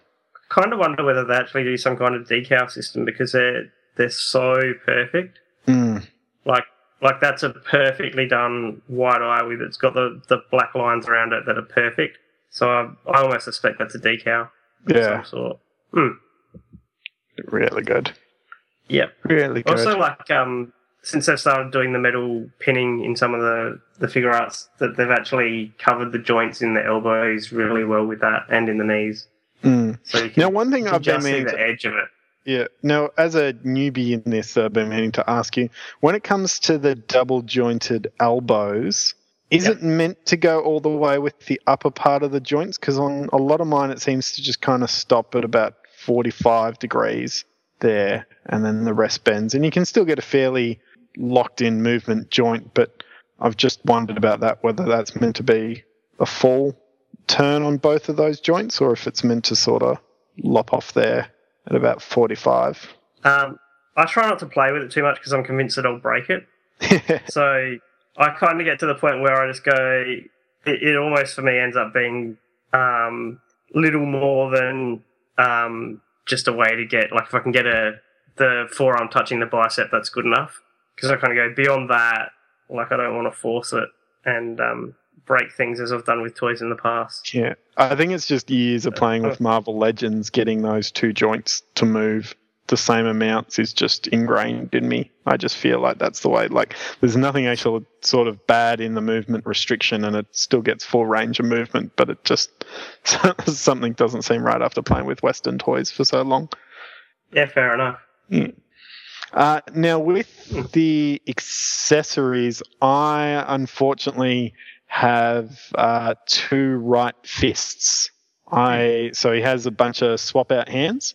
Uh, he's got Yes. four sets of hands, but yeah, my fist ones, which would actually be the ones out of all of them I would want both of. Uh, I only have uh, two fists because the figure that I got was in a display cabinet. He was loose uh, when I brought him, and the store was going out of business, so uh, I didn't really want to go back and uh, push them to look for a tiny fist uh, that may be loose somewhere, uh, or they Yeah. probably sold it to someone else who has two uh, right fists where I have two left. Um, but uh, that's it's one little thing. But then for the price that I got him at, I can't complain uh, too much about that. I've tried using a couple of other fists that come with the different ones, uh, and it can blend, Yeah. but there's a slightly different flesh tone uh, that uh, Okay. goes with them. So it does. It's one of those things no one else would ever notice, but when you have that sort of crease in your wallpaper, uh, that you always see when you walk in the room. Uh, for me, there with them. But what about you? What's your favourite uh, set of hands that comes with this? So I haven't played with it a great deal at the moment, but um, I had him doing a, a blocking um, big key attack, so arms crossed over his face, which means that the, the fists are fine with me um, as my pose. And otherwise, I'd probably either have him doing a, a kamehameha or a um, or just some kind of powering up pose. So fists are probably my staple there, or otherwise, you know, blast effect hands. Um, Yeah, I'd, I'd love posing him with the Okay, sort of uh, yellow power effect, and yeah, so the fist for the power up, just ah, scrummy thing. Uh, and what about uh, so he has three faces. He's got uh, the neutral face, he's got the sort of gritted teeth, angry face, and he's got the screaming open mouth face, which is your uh, preferred. So at the moment, I've got serious face, not gritted teeth one. Um, so basically, I've just left it at standard configuration. Um, my other Super Saiyan Goku's got screaming face. I'm just wondering whether like, I'd have to go back and check whether it's the same three portraits or not. I don't think it was. I've mine's. It's just out of reach. I can sort of see it from the corner, but I was checking them a couple of weeks ago, and I think it's the screening one's the same, but then there were a couple of little differences, and the eyebrows are definitely different on them. Um, Yeah. and I think they had different pegs behind the face as well, so it had different sort of geometry shapes. So I don't think I could actually. Uh, I think I tried swapping them over for different expressions, and it didn't quite fit. Okay. The other one I'll just check since it's within reach, even though it's still in its box, is the Vegito, because that should have some similar faces, but doesn't look like they are the same for Super Saiyan. Oh well. Yeah. So which one have you gone for, Eddie? I've gone for the screaming face just because I love the painted teeth and the mouth, and getting that. Like this to me is him pissed off and angry and Yep. uh, over the edge. This is that final moment in the battle one. So uh, I do quite like the screaming face on him because Yep. there was a lot of Yeah, screaming in that show. I think there was more screaming in that show than any other animated uh, series in existence. But uh, this is also one of my favorite things with these Figuarts is the f- swappable face plates. Are just if anyone's an action figure fan that hasn't had a chance to play around with a Figuarts with a swappable face plate, it's just an amazing uh, epiphany uh, to deal with. I how, how incredibly creepy he looks when he has no face.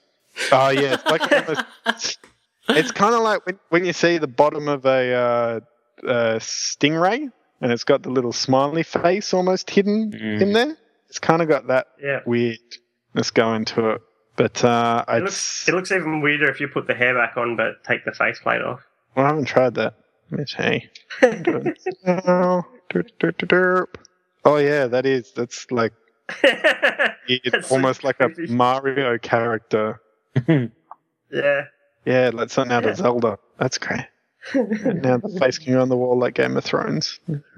But yeah, do uh, these yeah are definitely addictive, and particularly if you've got a co-host who talks about them all the time, and you spend a lot of your teenage years watching this cartoon, and always wishing you had a figure with hyperarticulation because the original figures, though great sculpts, had like next to no articulation uh, for a figure line based around martial artists. Like, I mean, literally, there were two points of articulation.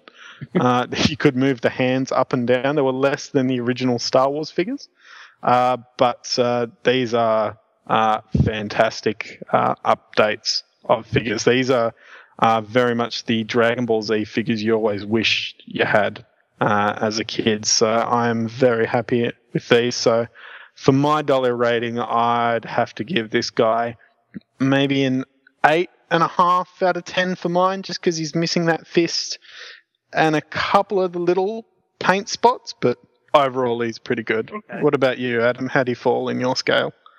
So, despite that it's not Vegeta, um, I'd actually start at an 11 for this, right? And then I'd Ooh. take off two points, so I'd probably end up at about a 9. But, like, it's seriously that good that if it wasn't for a couple of the paint um, slop issues, I, I would have to give this an 11. It's just ridiculously good. Wow.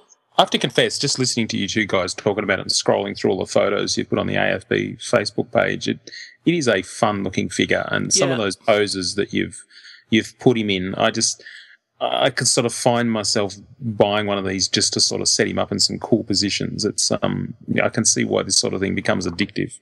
Well, that's where I I've been quite lucky with some of these where I have scored them for good prices.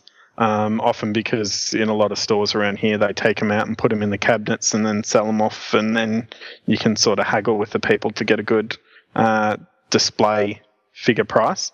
Yeah. Uh, particularly if they're missing a bits, like my plain Goku's missing some Kamehameha uh, light effect beams that come off it and bits like that. And that's where I got it from and then started having it in hand. And it's one of those toys that once you have, you just start picking it up and playing with it and swapping the different faces and the hair pieces and the hands and that over. And the more you get, the more little bits and hands you can swap over between them. And it just starts to get um, a bit crazy, but very addictive. So much so that you always start to find more value in them and you start to see where like originally with some of this um, stuff particularly the japanese import stuff i'd look at and go like oh that's good and all but you know 60 70 dollars for a figure when i could get you know this marvel legends for 30 over here Mm. is a bit that but now that things like marvel legends and that are going up in price and you know starting to hit that 50 mark these guys aren't looking so bad, but then I also pick them up and I will find myself actually picking them up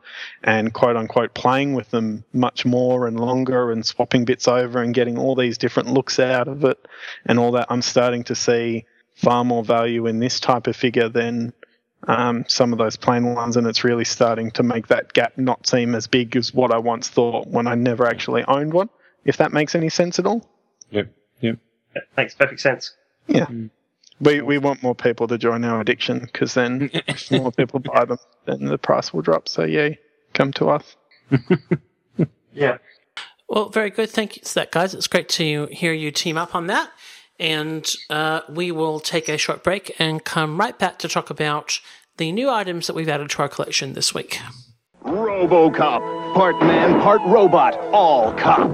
The ultimate in law enforcement. RoboCop and the Ultra Police. The only cops with rapid repeat cap firing. He's unstoppable. Battling the worst criminals. Headhunter. And Nitro.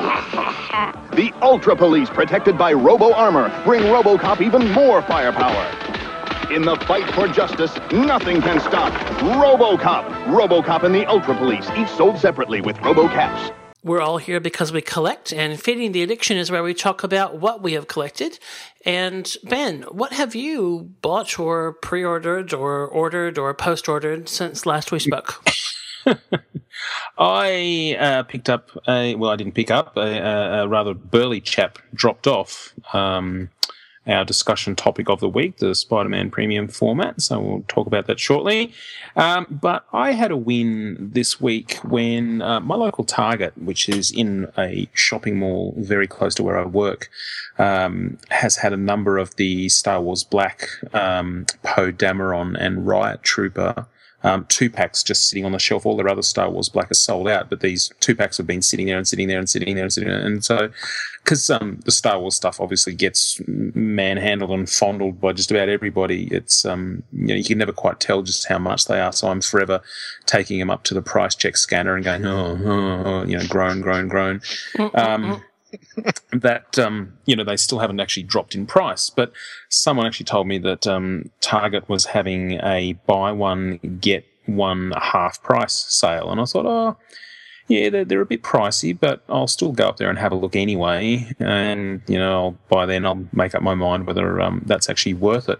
Uh, but then I got there, found a two pack, took it up, scanned it, and it was almost fifty percent off and I quickly ran back and found another one and picked up two. So one of them was almost 50% off, and then the other one was um, half that again. So it was um, a huge win. So very, very pleased with myself. So I actually ended up getting one for about um, $10 less. I got two for about $10 less than what one would have cost me. That's awesome. So yeah, I was quite pleased. Yeah, I've, been, I've been seeing those and wondering when they were going to finally discount them. Well, my target had quite a few, and there were three left, so I was disappointed that I couldn't find a fourth one because I probably would have done that. But I'm still deciding what to do with my additional Poe Dameron, whether they'll just become sort of custom fodder for when I have my, you know, sort of rebel setup, or um, whether it's worth just, you know, flogging one off in one of the Facebook groups just to um, help someone else out that might want one. Put it to the shrine of Oscar Isaacs, the great actor. I love po- Poe's become my boy. Like Poe's my guy. I he's easily my new favorite from this film. love him. Well, Eddie, what about you? I might have done some spending this week. I've picked up a few things. dude, you take up half the friggin' script with your lines of loot. So um, it's it's it's actually it's it's a little bit sad. There is a or was a store uh, near me that was quite good at getting um, some good collectibles in that you might not be able to find at other places. It's kind of like a Zing store for those here in Australia uh, that know Zing. It's kind of like that, but they got a couple of other different things in uh, as well as video games called Game Traders, and they've been closing down this last month and they actually are closing their doors tomorrow. So this week was the final big closeout sale for them so they had stuff very heavily discounted. There were hot toys in there for uh, I think today they got down to eighty dollars. Uh, there was I saw Koto statues in there for twenty dollars. Uh, there was a lot of really cheap, uh, insane prices going on, which is where I decided to fill in a lot of the holes in my uh, Batman the Animated collection. So I picked up the Superman and Batman from the Gods and Monsters series because I didn't realize they came on the same Bruce Timm uh, designer stands as the regular Batman animated ones. So the OCD person in me sort of was convinced uh, that they fit in as part of the line. So Oh, grabbed okay. them. um, also got uh, the Ivy and uh, the Funko Fallout 4 Lone Wanderer. Um, all of those for under $10 each, which is right around the right pl- price you'd want to pay for the Funko Legacy uh, Fallout 4 guy. He's he's nice for under $10, but I'm glad I didn't spend more than him because he's got some uh, articulation that puts the funk in Funko.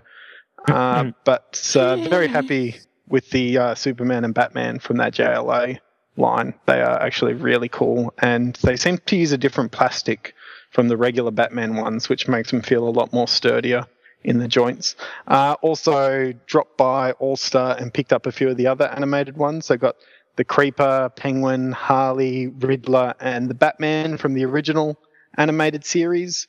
Uh, had my Masters of the Universe classic King Hiss come in, my Dragon Ball Z Figuarts, Good and there might have been this little independent film, as Justin called it last week, that came out called Batman v Superman.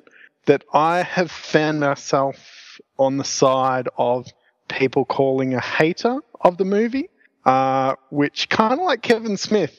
I have said that I liked the film, but I have a few issues with it, and that has somehow put me in the hater category because I do have things that I've talked about, but I actually do like the film. And one of the ways I can prove that is I've spent nearly $300 in merchandise uh, on the movies. So I've also picked up the multiverse figures uh, coming through here. So the Superman, uh, the three different Batmans, the regular, the armored, the Nightmare version, uh, the Wonder Woman, and the Aquaman. And that also inspired me to also go and pick up the Dark Knight Returns multiverse figures. So uh, the Batman, the Superman that looks like Ronald Reagan, and the son of the Bat with the bat tattoos Ronald uh, Reagan must over be the their only face. Ronald Reagan action figure. There. and he's a oh, and so I just realised there's a whole second page to. Oh my I brought gosh. into. I hope there's no Uh, quiz. I was yeah, I was beginning to wrap up, and I was like, wait, I'm not done. Uh, I also picked up the Batmobile from the basic line, which I found on sale for thirty bucks, which uh, once again is a nice good price for that. I probably wouldn't want to pay more for it, but thirty dollars for a six-inch figure Batmobile is pretty good. Uh, found the Teenage Mutant Ninja Turtles Out of the Shadows turtle figures today, which I was kind of surprised. Ben, you might be interested to hear. They've actually got a lot of articulation on them, so I'm hoping that carries Michael through to. Yeah, you know, I know. But I hope that carries through to the Nick Turtles line in the future if they're going to start adding articulation to these guys. Hopefully, the regular line will see an improve in articulation as well. And I also picked up as part of that Target sale, Ben was talking about the uh, WWE Creator Superstar Triple H, which is a figure you can kind of rip apart and put Mm. different uh, arms and bits. And he's kind of a terrible figure. I, Uh-huh. I'm glad I didn't pick him up at full price. I'm glad I got to play around. But the bits and pieces he comes with just color wise don't match and just look odd.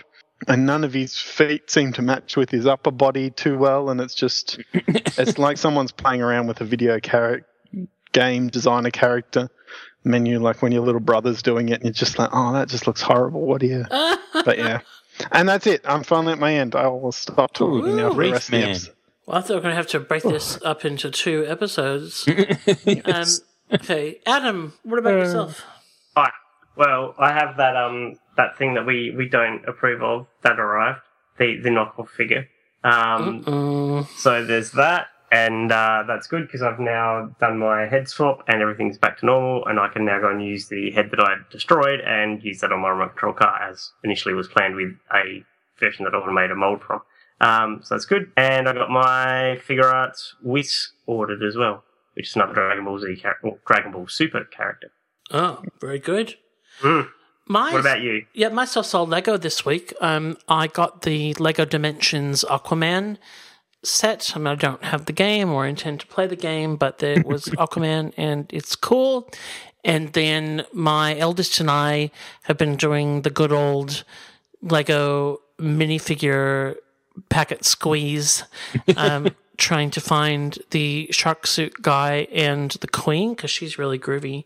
And we got them, and we also got the Space Knight guy and the Hawkman guy. I don't know what he's really supposed to be, but he looks like a Do- gold, golden Hawkman to me. Oh, sorry. And the Can I can I just ask a quick question in terms of minifigures because Yes. um, you know I know you, you guys collect them more than I do, but we always you know say things like the Hawkman guy and that. Do they actually release them with an actual name? Like, is there a or do they just kind of go you know here's the sixteen figures and you can call them whatever you want? Uh, that's a really good question. I Hmm. th- they come with a little guide in them. I don't have the pack here with me. But they don't. The sim- They yeah. actually The, don't have names. No. No name on it. Yeah, there's no names. Hmm. So Arnold, I get think, on that. I think it's just yeah, it's, they get a fan name. Yeah, they that do, Stick and become. yeah. Um, Hmm. So I remember being really annoyed. I used to get there was as a kid there was a set called Adventurer Lego, and there was like a Indiana Jones knockoff guy Hmm. in there, and I had like my own stupid name for him. It was you know like Outback Dan or something stupid that I can't even remember. And then I found like this Lego book, and they called him like Johnny Thunder, and I was just like Johnny Thunder. That's the dumbest name. Like that's just. Te- I was really devastated to learn this character had a name and it was stupid. I left out one from my list. Um, we also got the park ranger lady with the net and the skunk, uh, which is really cool. Um, so yeah, happy with all that. We got a double up of the. I bought six. We got a double up of the Space Knight guy. So Miss Fifteen has got that, and she helped me with the package groping. Um, so all good. We went through two Manhandling. boxes. Yeah, we went through two boxes at our local Kmart, and we were like, no, no, no, no, no. I only came across one shark suit guy, so which was the one I really wanted. So I was happy. I was in Myer the other day and there was like a fold out table of just boxes of these minifigures and just all these men standing around like groping and Fondling them. the, the sound was almost in unison. Like it was like a creepy start to West Side Story or something with just the shuffling of the plastic. It just Oh, that's hilarious. instead of the sharks, it was the shark suit guy. True, yeah. Okay, well, we collected stuff, and Ben and I collected a big thing, which we're going to talk about next. So we will take a short break and come back with our discussion topic of the week. Spider-Man's getting ready to rumble. Oh no, it's Doc Ock, Venom, and the Green Goblin. Fantastic action coming up. Take that, Green Goblin. Bam! Must get out of Venom's trap.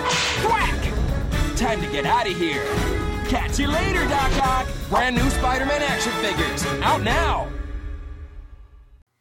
Well, the toy breakdown segment of our show is when we have a a really big item that we want to spend a bit more time talking about. Don't worry, we're not going to take it apart. Um, no toys get broken in the toy breakdown. It just means that we are talking about it in a little bit more detail. And this one is really deserving because it is the latest Spider-Man premium format statue from Sideshow Collectibles, uh, titled "The Amazing Spider-Man." Um, I have decided to do some Marvel premium format stuff. Uh, for those that know what I collect, I have had a very big Bowen Designs collection, and uh, that seems to have come to an end. And so I have decided to pare that down to just my kind of favorite heroes, and then use some of that funds and space to do um, Marvel premium formats of you know, favorite characters. And this is the first one in that new Marvel premium format collection, and I certainly couldn't be happier with it. But Ben, I'm going to let you do the overview stats detail thing. Um, so kick us off on this great item. Uh, I give this 10 out of $10, and that brings us to the end of this episode. Thank you very much for joining us. oh, look, I, I think this is absolutely. Uh, I was going almost going to say amazing, but um, yes, it's it's phenomenal. But yeah, look, we'll uh, kick things off with the with the stats. This is a sideshow premium format statue, so it is one quarter scale. Um, this isn't the first one quarter scale Spider-Man side uh, that Sideshow have done. They did one many, many, many, many moons ago that for a long time um, held a quite decent value on the secondary market. Um, this comes in two versions. There's an exclusive and a regular. Uh, I don't know that it's that limited because the exclusive is 2,500 pieces and the non-exclusive is 5,000. So we haven't seen edition sizes like that for quite some time. So I think um, Sideshow have uh, pretty uh, pretty good expectations for, for sales with this one. Um, not cheap. We'll set you back 470 US dollars. It's available now from pretty much everywhere. Um, the X version is sold out now. Exclusive version meaning that if you order through Sideshow Direct, you will get a, a little something extra. And what you do get with this guy is a second portrait, so a switch out head, which has um, what they're referring to as the squinting expression. So instead of the two eyes being symmetrical, one is um, smaller. And the left hand, which is outstretched and about to shoot a web, uh, there is an, the exclusive comes with a version that actually has web shooting out of the web shooter. So you get two extra pieces in the exclusive. Uh, and all the other stats, this guy is gigantic. Uh, he is 25 inches tall, um, too tall to go into my glass display cases, so he'll have to find a special home elsewhere in my collection. That's nearly 65 centimeters tall, uh, and most of that comes from the base in terms of the height. Now, this one is sculpted primarily by Guillermo Barbero. Sorry if I've just butchered your name, but you will know his um, sideshow work. He helped out on the Lobo premium format statue, and there was something else recent that he did, and it's slipped my mind. But um, yeah, he's no stranger to working with sideshow, that's for sure. Um, and look, that's the that's the stats, uh, and. Uh, it's a bit of a heavy sucker because of the size of that base. There are some hollow parts, some non-hollow parts, which we'll talk about a bit later when we talk about sculpt and things like that. Um, but I don't know, Scott. When this was first solicited, what what came to mind as soon as you saw it? Uh, well, I guess two things. One was uh, the pose I thought looked outstanding, but then I also thought, I wonder what the structural integrity of this is going to be. Indeed. Um, because it is, you know, the most Spider Man of Spider Man poses, um, with him just using his right hand to balance off a piece of machinery that seems to be exploding um, with little goblin bombs, pumpkin bombs. Um, but that then raises all sorts of questions about how sturdy is this going to be? Is it going to wobble? Um, but mine is rock solid. Yes. Um, yes. It is, you know, it's very clever. The the base with the pumpkin bummy pieces is one piece. Then the what is it? It's like part of a bridge or something. Yeah, it's a part of uh, a structure. I'd say part of a you know some kind of um, beaten up warehouse type thing down at the docks. Yep. That's another piece with a little hook that hangs off it, separate piece. And then Spider Man is one piece with swappable heads, etc. Um, but very sturdy. Um, it's the kind of thing, some, some statues you can pick up and transport really easily. This one, you know, is definitely a two or three hand job just because there are so many pieces you kind of choose the wrong one to focus on and you're going to drop Mm. the rest. So um, I wouldn't recommend twirling it in the air anytime soon. But in terms of just uh, the sturdiness of it, it is very, very sturdy. Yeah. Look, when I first saw this, I had the same thoughts as you. I thought it was absolutely stunning, uh, in particular from a design point of view. Um, as you said, you know, you have to wonder about the structural integrity of this because he is balancing on one hand. The pose, I can only say, it looks like he's actually vaulting over something. It Yeah, looks as if machinery is collapsing and he's kind of running. He's jumped, put his left hand out to sort of push off and, and vault over this um, this piece of you know building that is being destroyed by the pumpkin bomb. But um, we'll get to that. Um, yeah, when this first came out, the naysayers on Facebook came out in force complaining about you know how soon will um, will this start to uh, to lean. Um, porcelain does seem to appear to have some sort of give in it, and there have been uh, reports of certain statues over time starting to uh, lean, you know, with weakened ankles and things like that. That, which uh, seems a bit odd. But uh, one of the things I did see online was um, when you live outside of the United States and you receive something from Sideshow that is uh, broken, for example, um, like my Sinestro statue was, um, it's actually not worth it to Sideshow to actually send it back. They actually ask you to destroy the piece and they send you a replacement. So that's that's quite interesting. Um, I did actually see someone who received uh, a broken um, a broken piece, and so they were asked to destroy it. And I was actually somewhat relieved because they took photos, and the entire figure, m- meaning Spider Man, not the base, uh, has a wire armature running through it, not just Mm. through the the hand that is um, placed on top of the machinery. Um, but it actually goes up into the body and down the um, the legs and the other arms. So there is actually a wire skeleton in there, which was really really cool. So uh, I- I think you know for the most part there doesn't seem to be any um, any chance that that will will uh, will lean in time. Uh, good news. Um, yeah, look, I, one thing I want to sort of kick things off with before we really sort of get into it is the the art box, the color Mm. art box. This was just a, an absolute stunner. I was uh, this was one of those ones that I didn't actually look at too much online when people were getting theirs. Um, I had mine on FlexPay and and I had to sort of fast forward it, and I didn't pay too much attention because I really wanted to sort of get a you know a feel uh, for when I open this rather than sort of looking at everyone else's pictures. But um, yeah, when you get that that brown shipper open and you pull the art box out, this is one of the nicest art boxes I've seen. I I think I actually can't remember anything being as good as this. Now, the we often talk about the fact that sometimes they can feel really basic or phoned in. There's no kind of uh, convention for how they're styled. Um, and this one, they've gone all out. Um, if you are a fan of it's got a lot of artwork you know, from the comics on it. Um, if you look really closely at it, it's definitely not from my favorite Spider-Man era. Um, but Uh, it looks like it's Erik Larsen, sort of that, that sort of McFarlane, Erik Yeah, Larsen era. yeah. Um, but still, like it, it is stunning to look at. It's really um, colorful and creative and clever. Really Mm. clever. Yeah.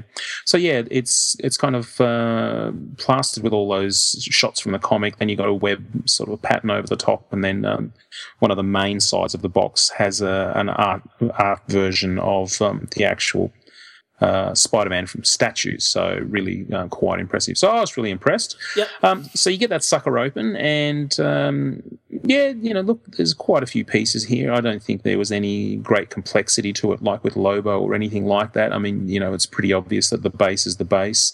Um, so you get that guy out first, and uh, the first thing you notice is that the the top of the base has a, a ruddy great hole in it Yep.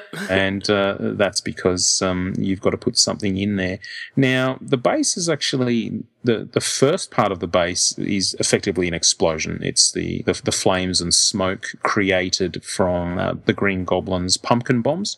So, in amongst all that sort of sculpted smoke uh, are a couple of pumpkin bombs that are in the, the the process of exploding. So, all very clever and uh, nicely sculpted with little kind of stippled effect right across it. Now, in terms of numbering, I didn't get anything exciting. Mine was 769, uh, Mine's 490. 490 as opposed to 3. Yep. Yep. So, um, yeah, then we move on to the next piece of. Uh, Next piece of the, the puzzle, and how did you go, Scott? Did you did you um, take this out and then immediately plop it in place, or did you end up back to front like I did? Uh, look, I did refer to some pictures um, first, but yeah, I did. I did get it in first go. So, yeah. Yes. Let me guess. You had to drill a hole for yours, right? Not for this particular piece. It all was all went according to plan. Um, you know, it, uh, it it slots in quite nicely, and and it's obviously quite thick. It must be a good, or probably you know, inch and a third maybe thick, and it um, so it's a, I guess a, a steel girder really, and there's a, a rather large hole in the center of the t- base, like in the top, that that slots into on an angle. So that all goes in nice and neat. And uh, then, yeah, next up is um, there's a, an additional piece that sort of makes that look quite good. And, and Scott mentioned there's it's kind of like a block and tackle that, that slides along the steel girder, you know, that you would um, hook things up to. And there's a, a hook that hangs off. I was actually surprised that this was all one piece and, and made of plastic. It's like a, just a little a little extra that slots on there. Yeah. There, Yeah. there was no movement. I, I was surprised that it didn't actually move. Mm. No, it it is all. Um, I, I suppose that's just part of the sturdiness of it, like, like Mm, you know, mm. to not kind of create those um, real moving parts. But it is. It's got a bit of um, uh, texture to it that I really like. Yeah, yeah. So that uh, that all goes together quite well. It just uh, slips over the end of the steel girder there and, and sits quite nicely. There's no way to sort of bugger that up. It's all going according to plan. And then next up is Spider Man himself. And uh, this, to me, I, I was going to say classic Spidey, and then you know the naysayers will probably go, "Oh, but that's you know Steve Ditko." But this is nice. This it's it's just nice to have a, a classic Spider Man with no extra you know bits and pieces or or whatever. This is that costume that we know and love. And uh, I was actually surprised to see that the web pattern. Uh, on the red, you know, on the on the chest and, and the heads, uh, is actually sculpted. Yeah, It's it's all sensational. Fully little sort of indented kind of thing. It's uh, quite a surprise. So, and that includes the gloves and the, the boots as well. So, and it's a bit of an awkward one to, to get out because, um, you know, he's in the, the styrofoam tray. So split styrofoam tray, no hidden little doors on the top or the bottom for, for bits and pieces like, you know, we found in the past with capes. So um, everything's sort of fairly easy to find. It's all wrapped in little tissue paper, but you know you get Spidey out, and you, you sort of first realise just how uh, how amazing this sculpt is with legs and arms poking in every direction. I um I, I full credit to the guys who create the styrofoam trays. Uh, Oh, absolutely. I, I've gotten into a good habit of photographing mine. Um, I didn't add that to my the the album I put up on our Facebook page, but I've got it there because you know if I should ever have to pack this up again, um, this one you know it's th- not too difficult. But it's just those things where you think, "Does just go this way or that way, and there's a lot happening here in terms Yeah. of pieces, um, and particularly that body um, Yes. is you know one that can only go in one way. So Yes, and and that's it. And I took a photo too because I think Spidey he is quite awkward with all these bits sticking out. It's not immediately obvious. I mean, many of the museum statues, which is just a character standing up, it, it's sort of fairly straightforward in laying them in the slot in the tray. But um, this one is particularly awkward. So. So anyway, Spidey comes out and he is headless and left armless, and you uh, you take him out and you'll notice that right hand that uh, is on top of the steel girder. Uh, it looks like he's kind of palming off a Rubik's cube. He's got a rather large block uh, attached to his hand, and it's um it's that that sort of red block that's painted the same color as the glove that slots into a hole on uh, the top of the the girder. And um, I don't know about you, but you know, I, I, kind of sort of had my doubts. I, I felt like once I sort of slotted him in there, I had to sort of keep my hands ready to catch him. You know, I've had um, I've had heads and arms that that snap in with magnets that don't feel particularly secure. So I was a little bit nervous to let go, but. Uh, yeah, everything goes in quite well. I was very surprised that mine slotted in, knowing my history. Was- yeah, I I do think that sideshow. While I know that they do some, they do videos now of how a lot of these things go together. Um, a good old little set of instructions and an infographic would not go astray with a lot of Mhm. these pieces. Probably, you know, this one not as essential as some, you know, but there are. Particularly with these larger pieces, there you can do damage to paint, etc., by not putting things on the right way. Yeah. And Yeah. so I, sometimes think, you know, for the amount of money that we're charging here, um, just paying uh, someone just a little bit of money to say, hey, can you just do a little set of instructions for these? Yeah. Um, would not be. Um, It really, it's a, it's a single A4 sheet made up of half a dozen photos that are numbered. You know, yeah, yeah, exactly. Yeah, it's just it's not too onerous. Yeah.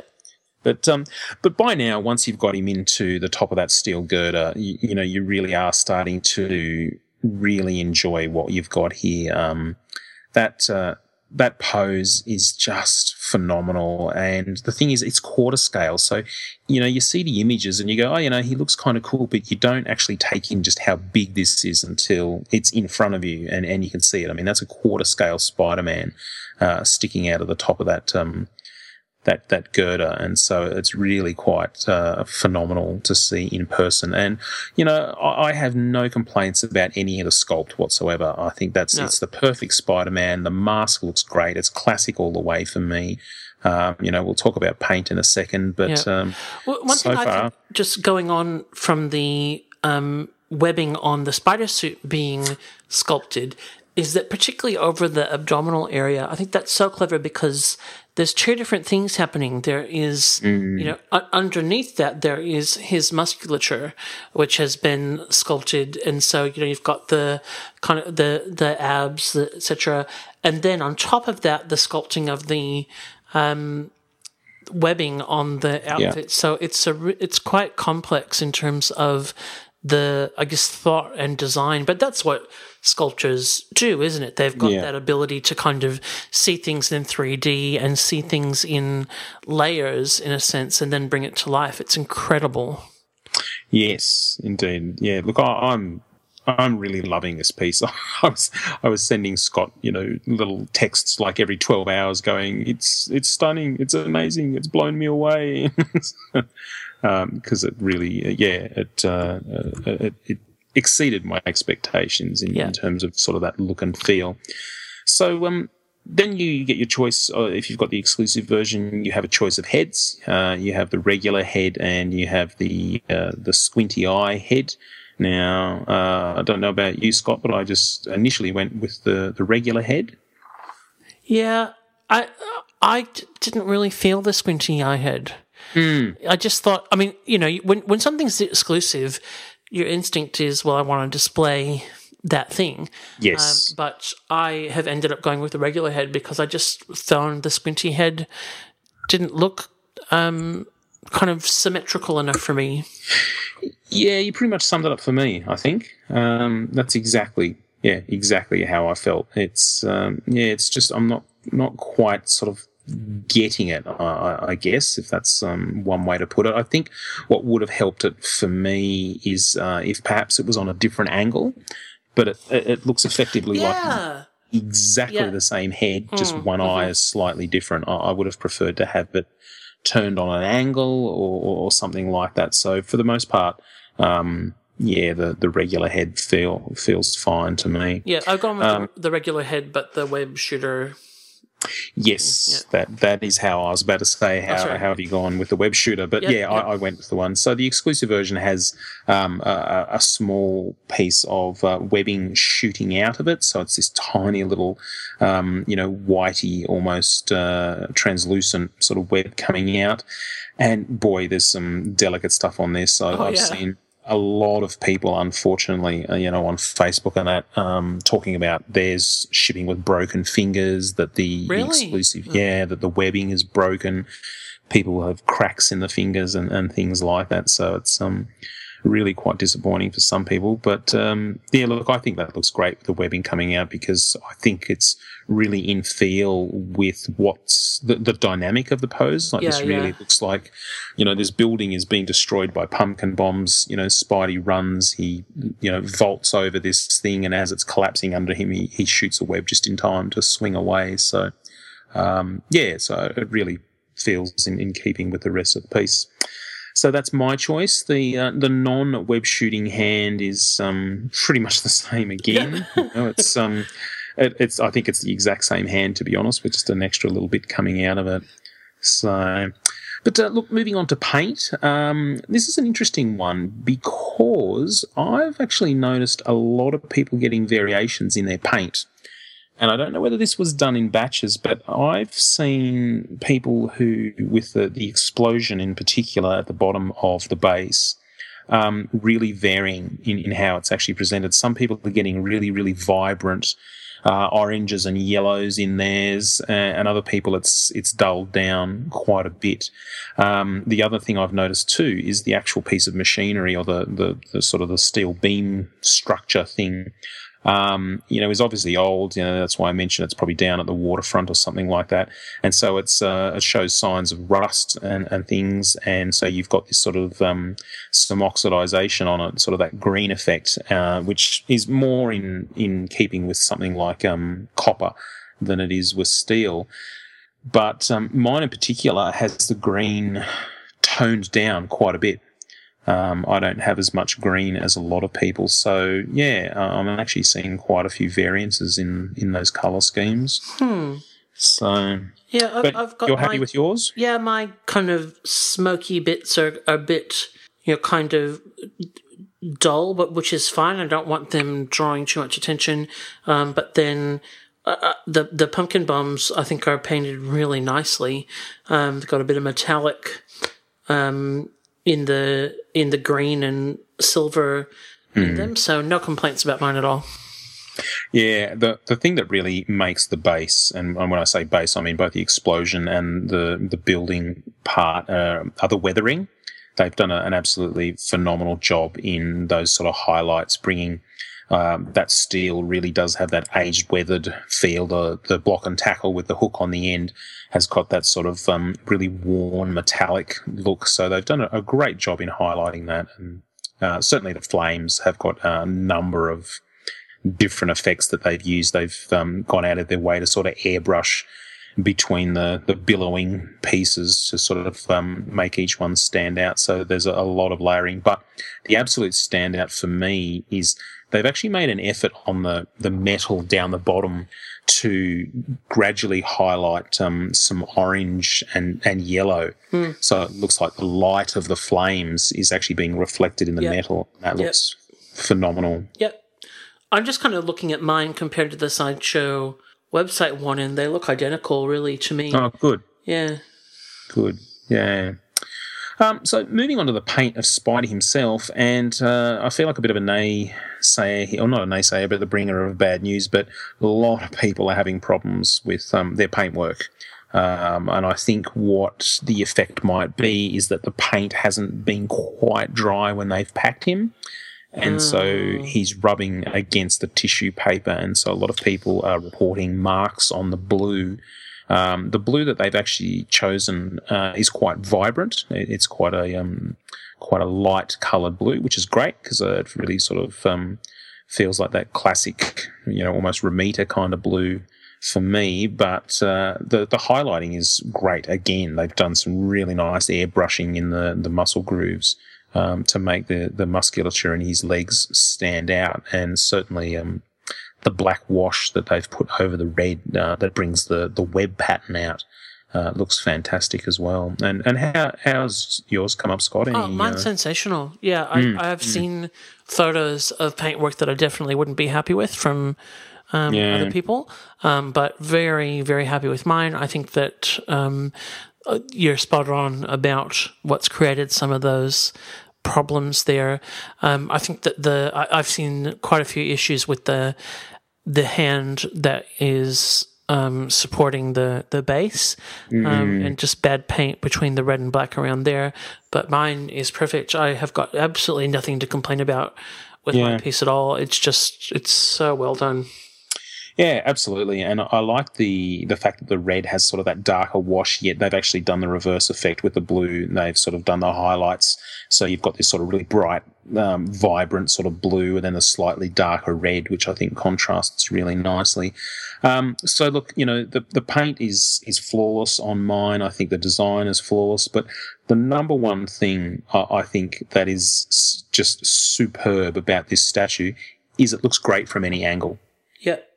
It's um you know there's some if you have a look on the AFB Facebook page and Scott's added a whole bunch of photos he's actually got some photos from Spidey from behind and you can actually get a real feel for how those legs are going because um, the top leg uh, you know his left leg you can't really see particularly well from the front but when you actually see him from behind and you see the way the, the legs and the feet are going Hmm. um, and you know you also get another angle of that hand on the on the um, the top of the girder. It, it's just you know it's really just stunning in the way they've actually designed it. And I think if anyone has one of those. Um, you know, little turntables, you know, in their display that they can pop a statue on and, and then plug it in and, and have it sort of rotating so you can enjoy it. Uh, this is the one. Like, you know, this is uh, this is the statue that you want rotating on the in the middle of your coffee table or something like that because it's know, amazing. And again, that skill of being able to visualize such a action, you know, pose like the the movement, etc., and work out where everything would go. Because this is the kind of thing that you can, you know, say to a model, "All right, just hold that pose." Yeah. like, um, the you know, it's it's something where you'd have to do a fair bit of kind of planning and thinking about Mm. how, where everything would be positioned, and they've just done it beautifully. beautifully. Yeah. It's it's incredibly well balanced too, because Mm. um, what I tend to do with my statues when I get them is once I've actually got them set up and, and on their base, I tend to do sort of the wobble test a little bit, and I give them just a you know I use one hand getting ready to sort of um, save it, but then the other hand gives them a bit of a push in the chest to sort of see how they go, and um, you know, Sideshow did actually come out and say that uh, you know this one, you know, they were taking care of all that, and, and it would be balanced. Um, I'm almost convinced that the legs are hollow, or at least the the, the boots. Um, so from sort of the, the mid calf down are hollow, whereas the body is actually solid. And I wonder whether that was something that sort of um, that they've done to account for the, the balance of this figure so that there Hmm. not too much weight pulling down. Because if Hmm. those feet were solid, um, you know, it would add a bit of strain. So, yeah, quite a bit of engineering has gone into it. Yeah. Well, I'm just stoked with this. Couldn't be Yes. happier. Yeah, look, uh, I, it, it's a, a phenomenal piece. Even the bottom of the base is great, you know, with the, the Spider Man sort of pattern, etc. It's uh, um, look, this is Sideshow at the top of their game.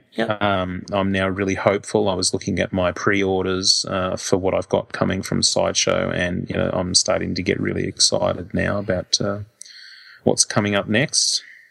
Hooray!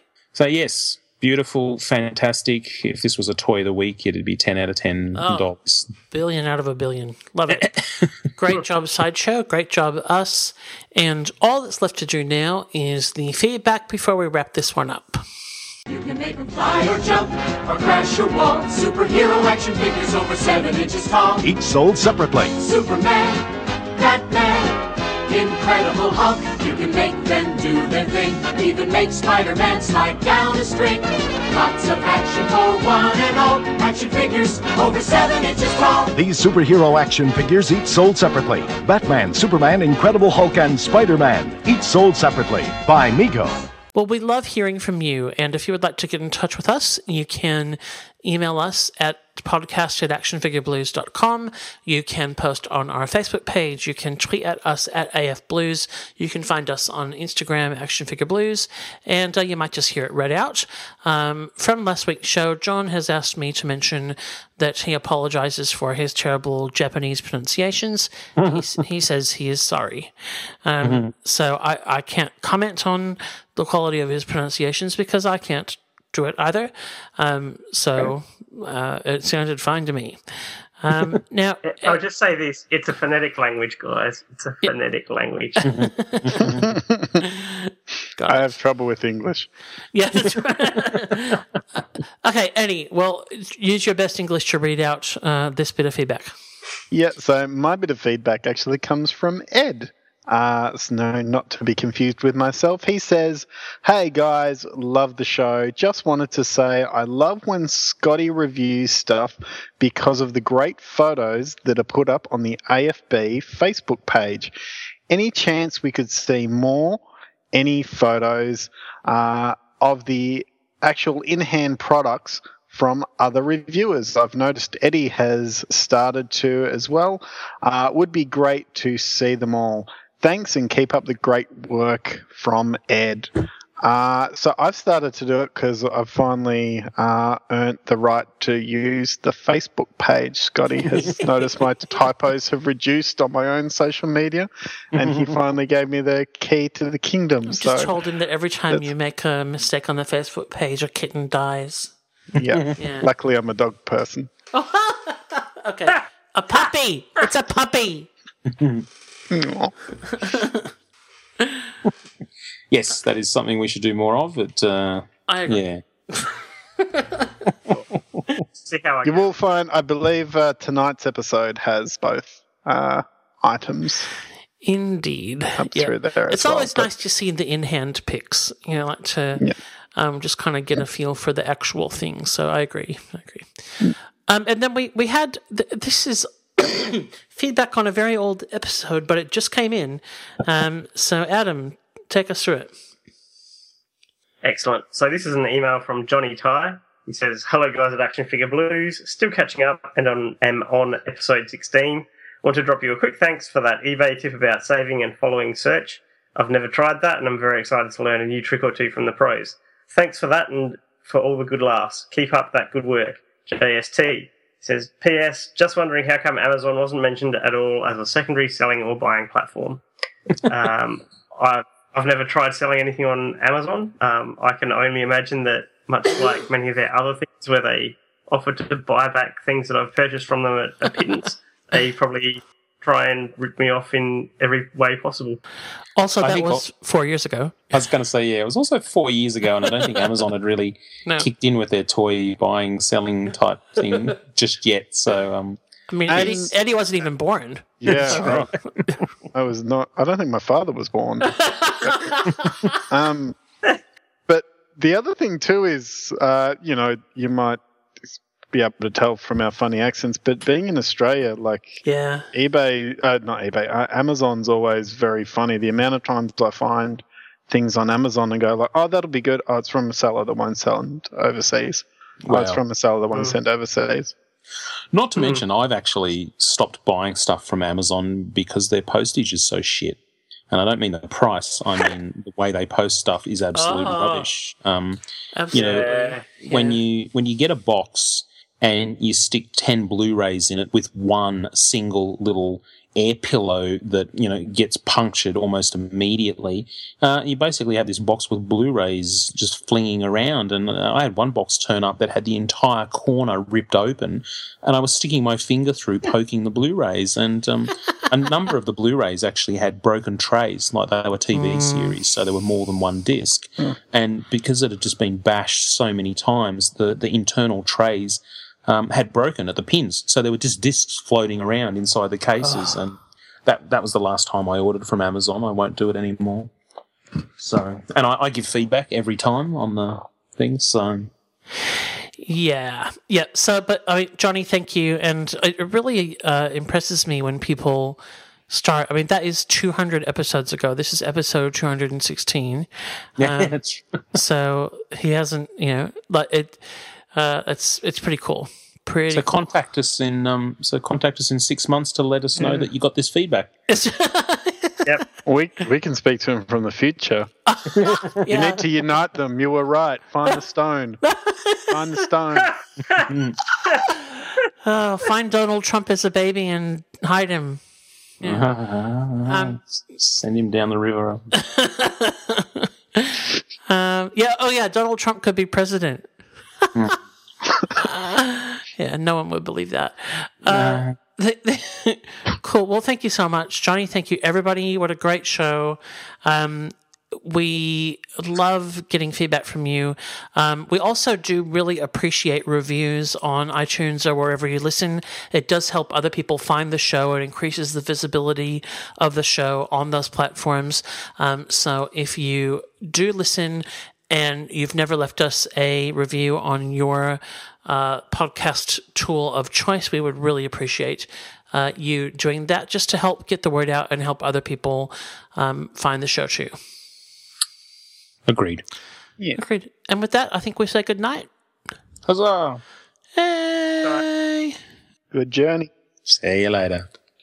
Hey kids, I'm here to tell you about two extremely famous plumbers, Mario Mario and Luigi Mario, from the Super Mario Bros. movie. You wanna know what makes them super? Cause they triumph over the evil Koopa and his brainless sidekicks, Iggy and Spike, using only their plumbing tools, and they battle the Goombas. Koopa's hideous dino human army, those Goombas are scary. The Super Mario Bros. action figures from Ertl. But don't worry, they're not real. Well, we love hearing from you. And if you would like to get in touch with us, you can email us at podcast at actionfigureblues.com. You can post on our Facebook page. You can tweet at us at afblues. You can find us on Instagram, Action Figure And uh, you might just hear it read out. Um, from last week's show, John has asked me to mention that he apologizes for his terrible Japanese pronunciations. he, he says he is sorry. Um, Mhm. So I, I can't comment on the quality of his pronunciations because I can't do it either. Um, so uh, it sounded fine to me. Um, now, I'll just say this: it's a phonetic language, guys. It's a phonetic language. I have trouble with English. yeah, that's right. okay, Eddie. Well, use your best English to read out uh, this bit of feedback. Yeah, so my bit of feedback actually comes from Ed. Uh, so no, not to be confused with myself. He says, Hey guys, love the show. Just wanted to say I love when Scotty reviews stuff because of the great photos that are put up on the AFB Facebook page. Any chance we could see more, any photos uh, of the actual in hand products from other reviewers. I've noticed Eddie has started to as well. Uh, would be great to see them all. Thanks and keep up the great work from Ed. Uh, so I've started to do it because I've finally uh, earned the right to use the Facebook page. Scotty has noticed my typos have reduced on my own social media, and he finally gave me the key to the kingdom. Just so told him that every time you make a mistake on the Facebook page, a kitten dies. yeah, Yeah. luckily I'm a dog person. Okay, a puppy. It's a puppy. Yes, that is something we should do more of. It, uh, I agree. yeah. See how I You will find, I believe, uh, tonight's episode has both uh, items. Indeed. Up Yeah. through there as It's well, always but- nice to see the in hand pics, you know, like to um, just kind of get a feel for the actual thing. So I agree. I agree. Um, and then we, we had th- this is feedback on a very old episode, but it just came in. Um, so, Adam, take us through it. Excellent. So this is an email from Johnny Ty. He says, "Hello guys at Action Figure Blues. Still catching up and on am on episode 16. Want to drop you a quick thanks for that eBay tip about saving and following search. I've never tried that, and I'm very excited to learn a new trick or two from the pros. Thanks for that and for all the good laughs. Keep up that good work." JST says, "P.S. Just wondering how come Amazon wasn't mentioned at all as a secondary selling or buying platform."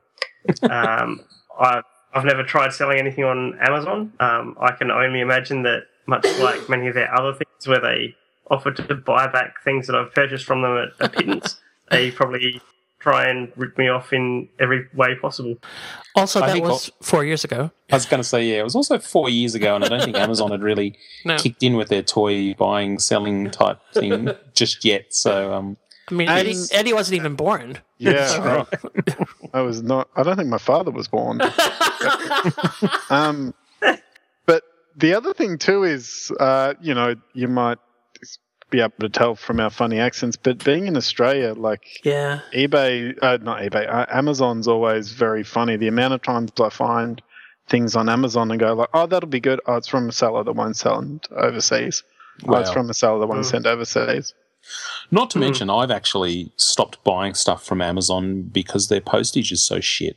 And I don't mean the price; I mean the way they post stuff is absolute Oh. rubbish. Um, Absolutely. You know, when you when you get a box and you stick ten Blu-rays in it with one single little air pillow that you know gets punctured almost immediately, uh, you basically have this box with Blu-rays just flinging around. And uh, I had one box turn up that had the entire corner ripped open, and I was sticking my finger through poking the Blu-rays, and um, a number of the Blu-rays actually had broken trays, like they were TV Mm. series, so there were more than one disc.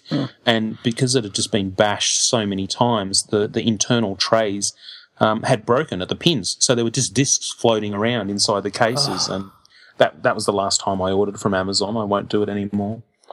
So, and I, I give feedback every time on the thing. So, Yeah, yeah. So, but I mean, Johnny, thank you, and it really uh, impresses me when people start. I mean, that is 200 episodes ago. This is episode 216. Yeah, Um, so he hasn't, you know, like it. Uh, it's it's pretty cool.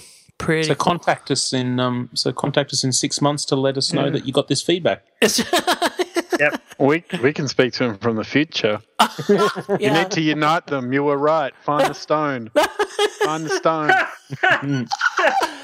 Oh, find Donald Trump as a baby and hide him. Um, Send him down the river. Um, yeah. Oh, yeah. Donald Trump could be president. yeah, no one would believe that. Uh, cool. Well, thank you so much, Johnny. Thank you, everybody. What a great show. Um, we love getting feedback from you. Um, we also do really appreciate reviews on iTunes or wherever you listen. It does help other people find the show. It increases the visibility of the show on those platforms. Um, so if you do listen and you've never left us a review on your uh, podcast tool of choice, we would really appreciate uh, you doing that just to help get the word out and help other people um, find the show too. Agreed. Yeah. Agreed. And with that, I think we say good night. Huzzah! Hey! Good journey. See you later. The Action Figure Blues podcast can be found on iTunes and Stitcher Radio and can be downloaded direct from actionfigureblues.com. Wherever you listen, please take a moment to leave a positive rating and review to help others find our show. We also have an active fan forum at afbforum.com where you can join with all the hosts of the podcast and many other collectors to discuss news, reviews, old lines, and trade and sell in a safe community. Please join us there. While you're at actionfigureblues.com, don't forget to check out our sponsors like Mike's Comics and Stuff, the Pop Culture Superstore, Bam Kapow, and Davy Boy's Toys. You can find us on Twitter at AFBlues, on Instagram at actionfigureblues, and on Facebook at facebook.com forward slash actionfigureblues. Thanks for listening.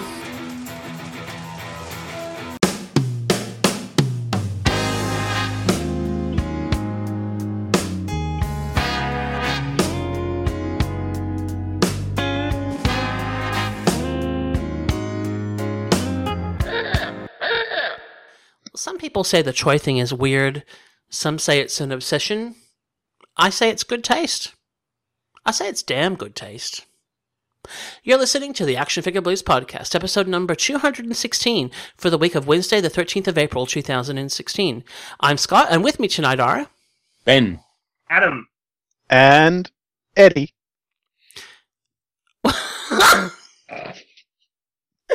That was the most prolonged and. It sounded like a sitcom opening. It was like, and. It was like, here. I know that's that's, that's what I had. That's what I had in my head. Was him coming off the side of the camera, suddenly appearing on camera, doing that, you know, with the palms up, facing the, the audience, wiggling them around.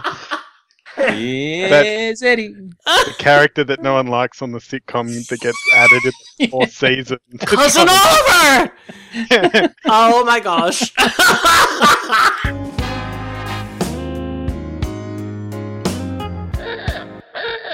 Ben. Adam. And Eddie. No, now Adam dropped out while he was saying his name. He oh did too, yeah. Man. Really? Yep. Here we go. Actually, you In- sound a bit. You sound a little bit distanced from the microphone too. Or scooch up. Oh, that's so much that better. better? Yes. Sound as if you were You- reclining away from the Bad. microphone or something. Scooch closer. Scooch closer. Scooch. That's that's it. That's his sitcom character. Scooch closer. Ryan Eddie Edmonds as Scooch closer. Okay, come on. We haven't even got through the names yet. Here we go. Be one of those nights. Oh no.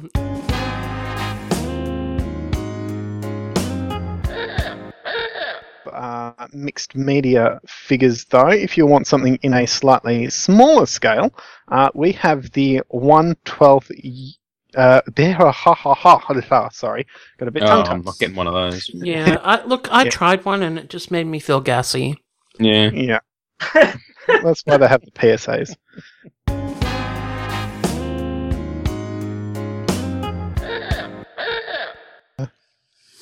Well, I, it's you know I'm a good old North American Baptist boy. Yeah. Sing out of the hymnal. We don't go to movies or dance or play cards or go with girls who do. I have this person you should meet. His name's Kevin Bacon. He will save your city or your township.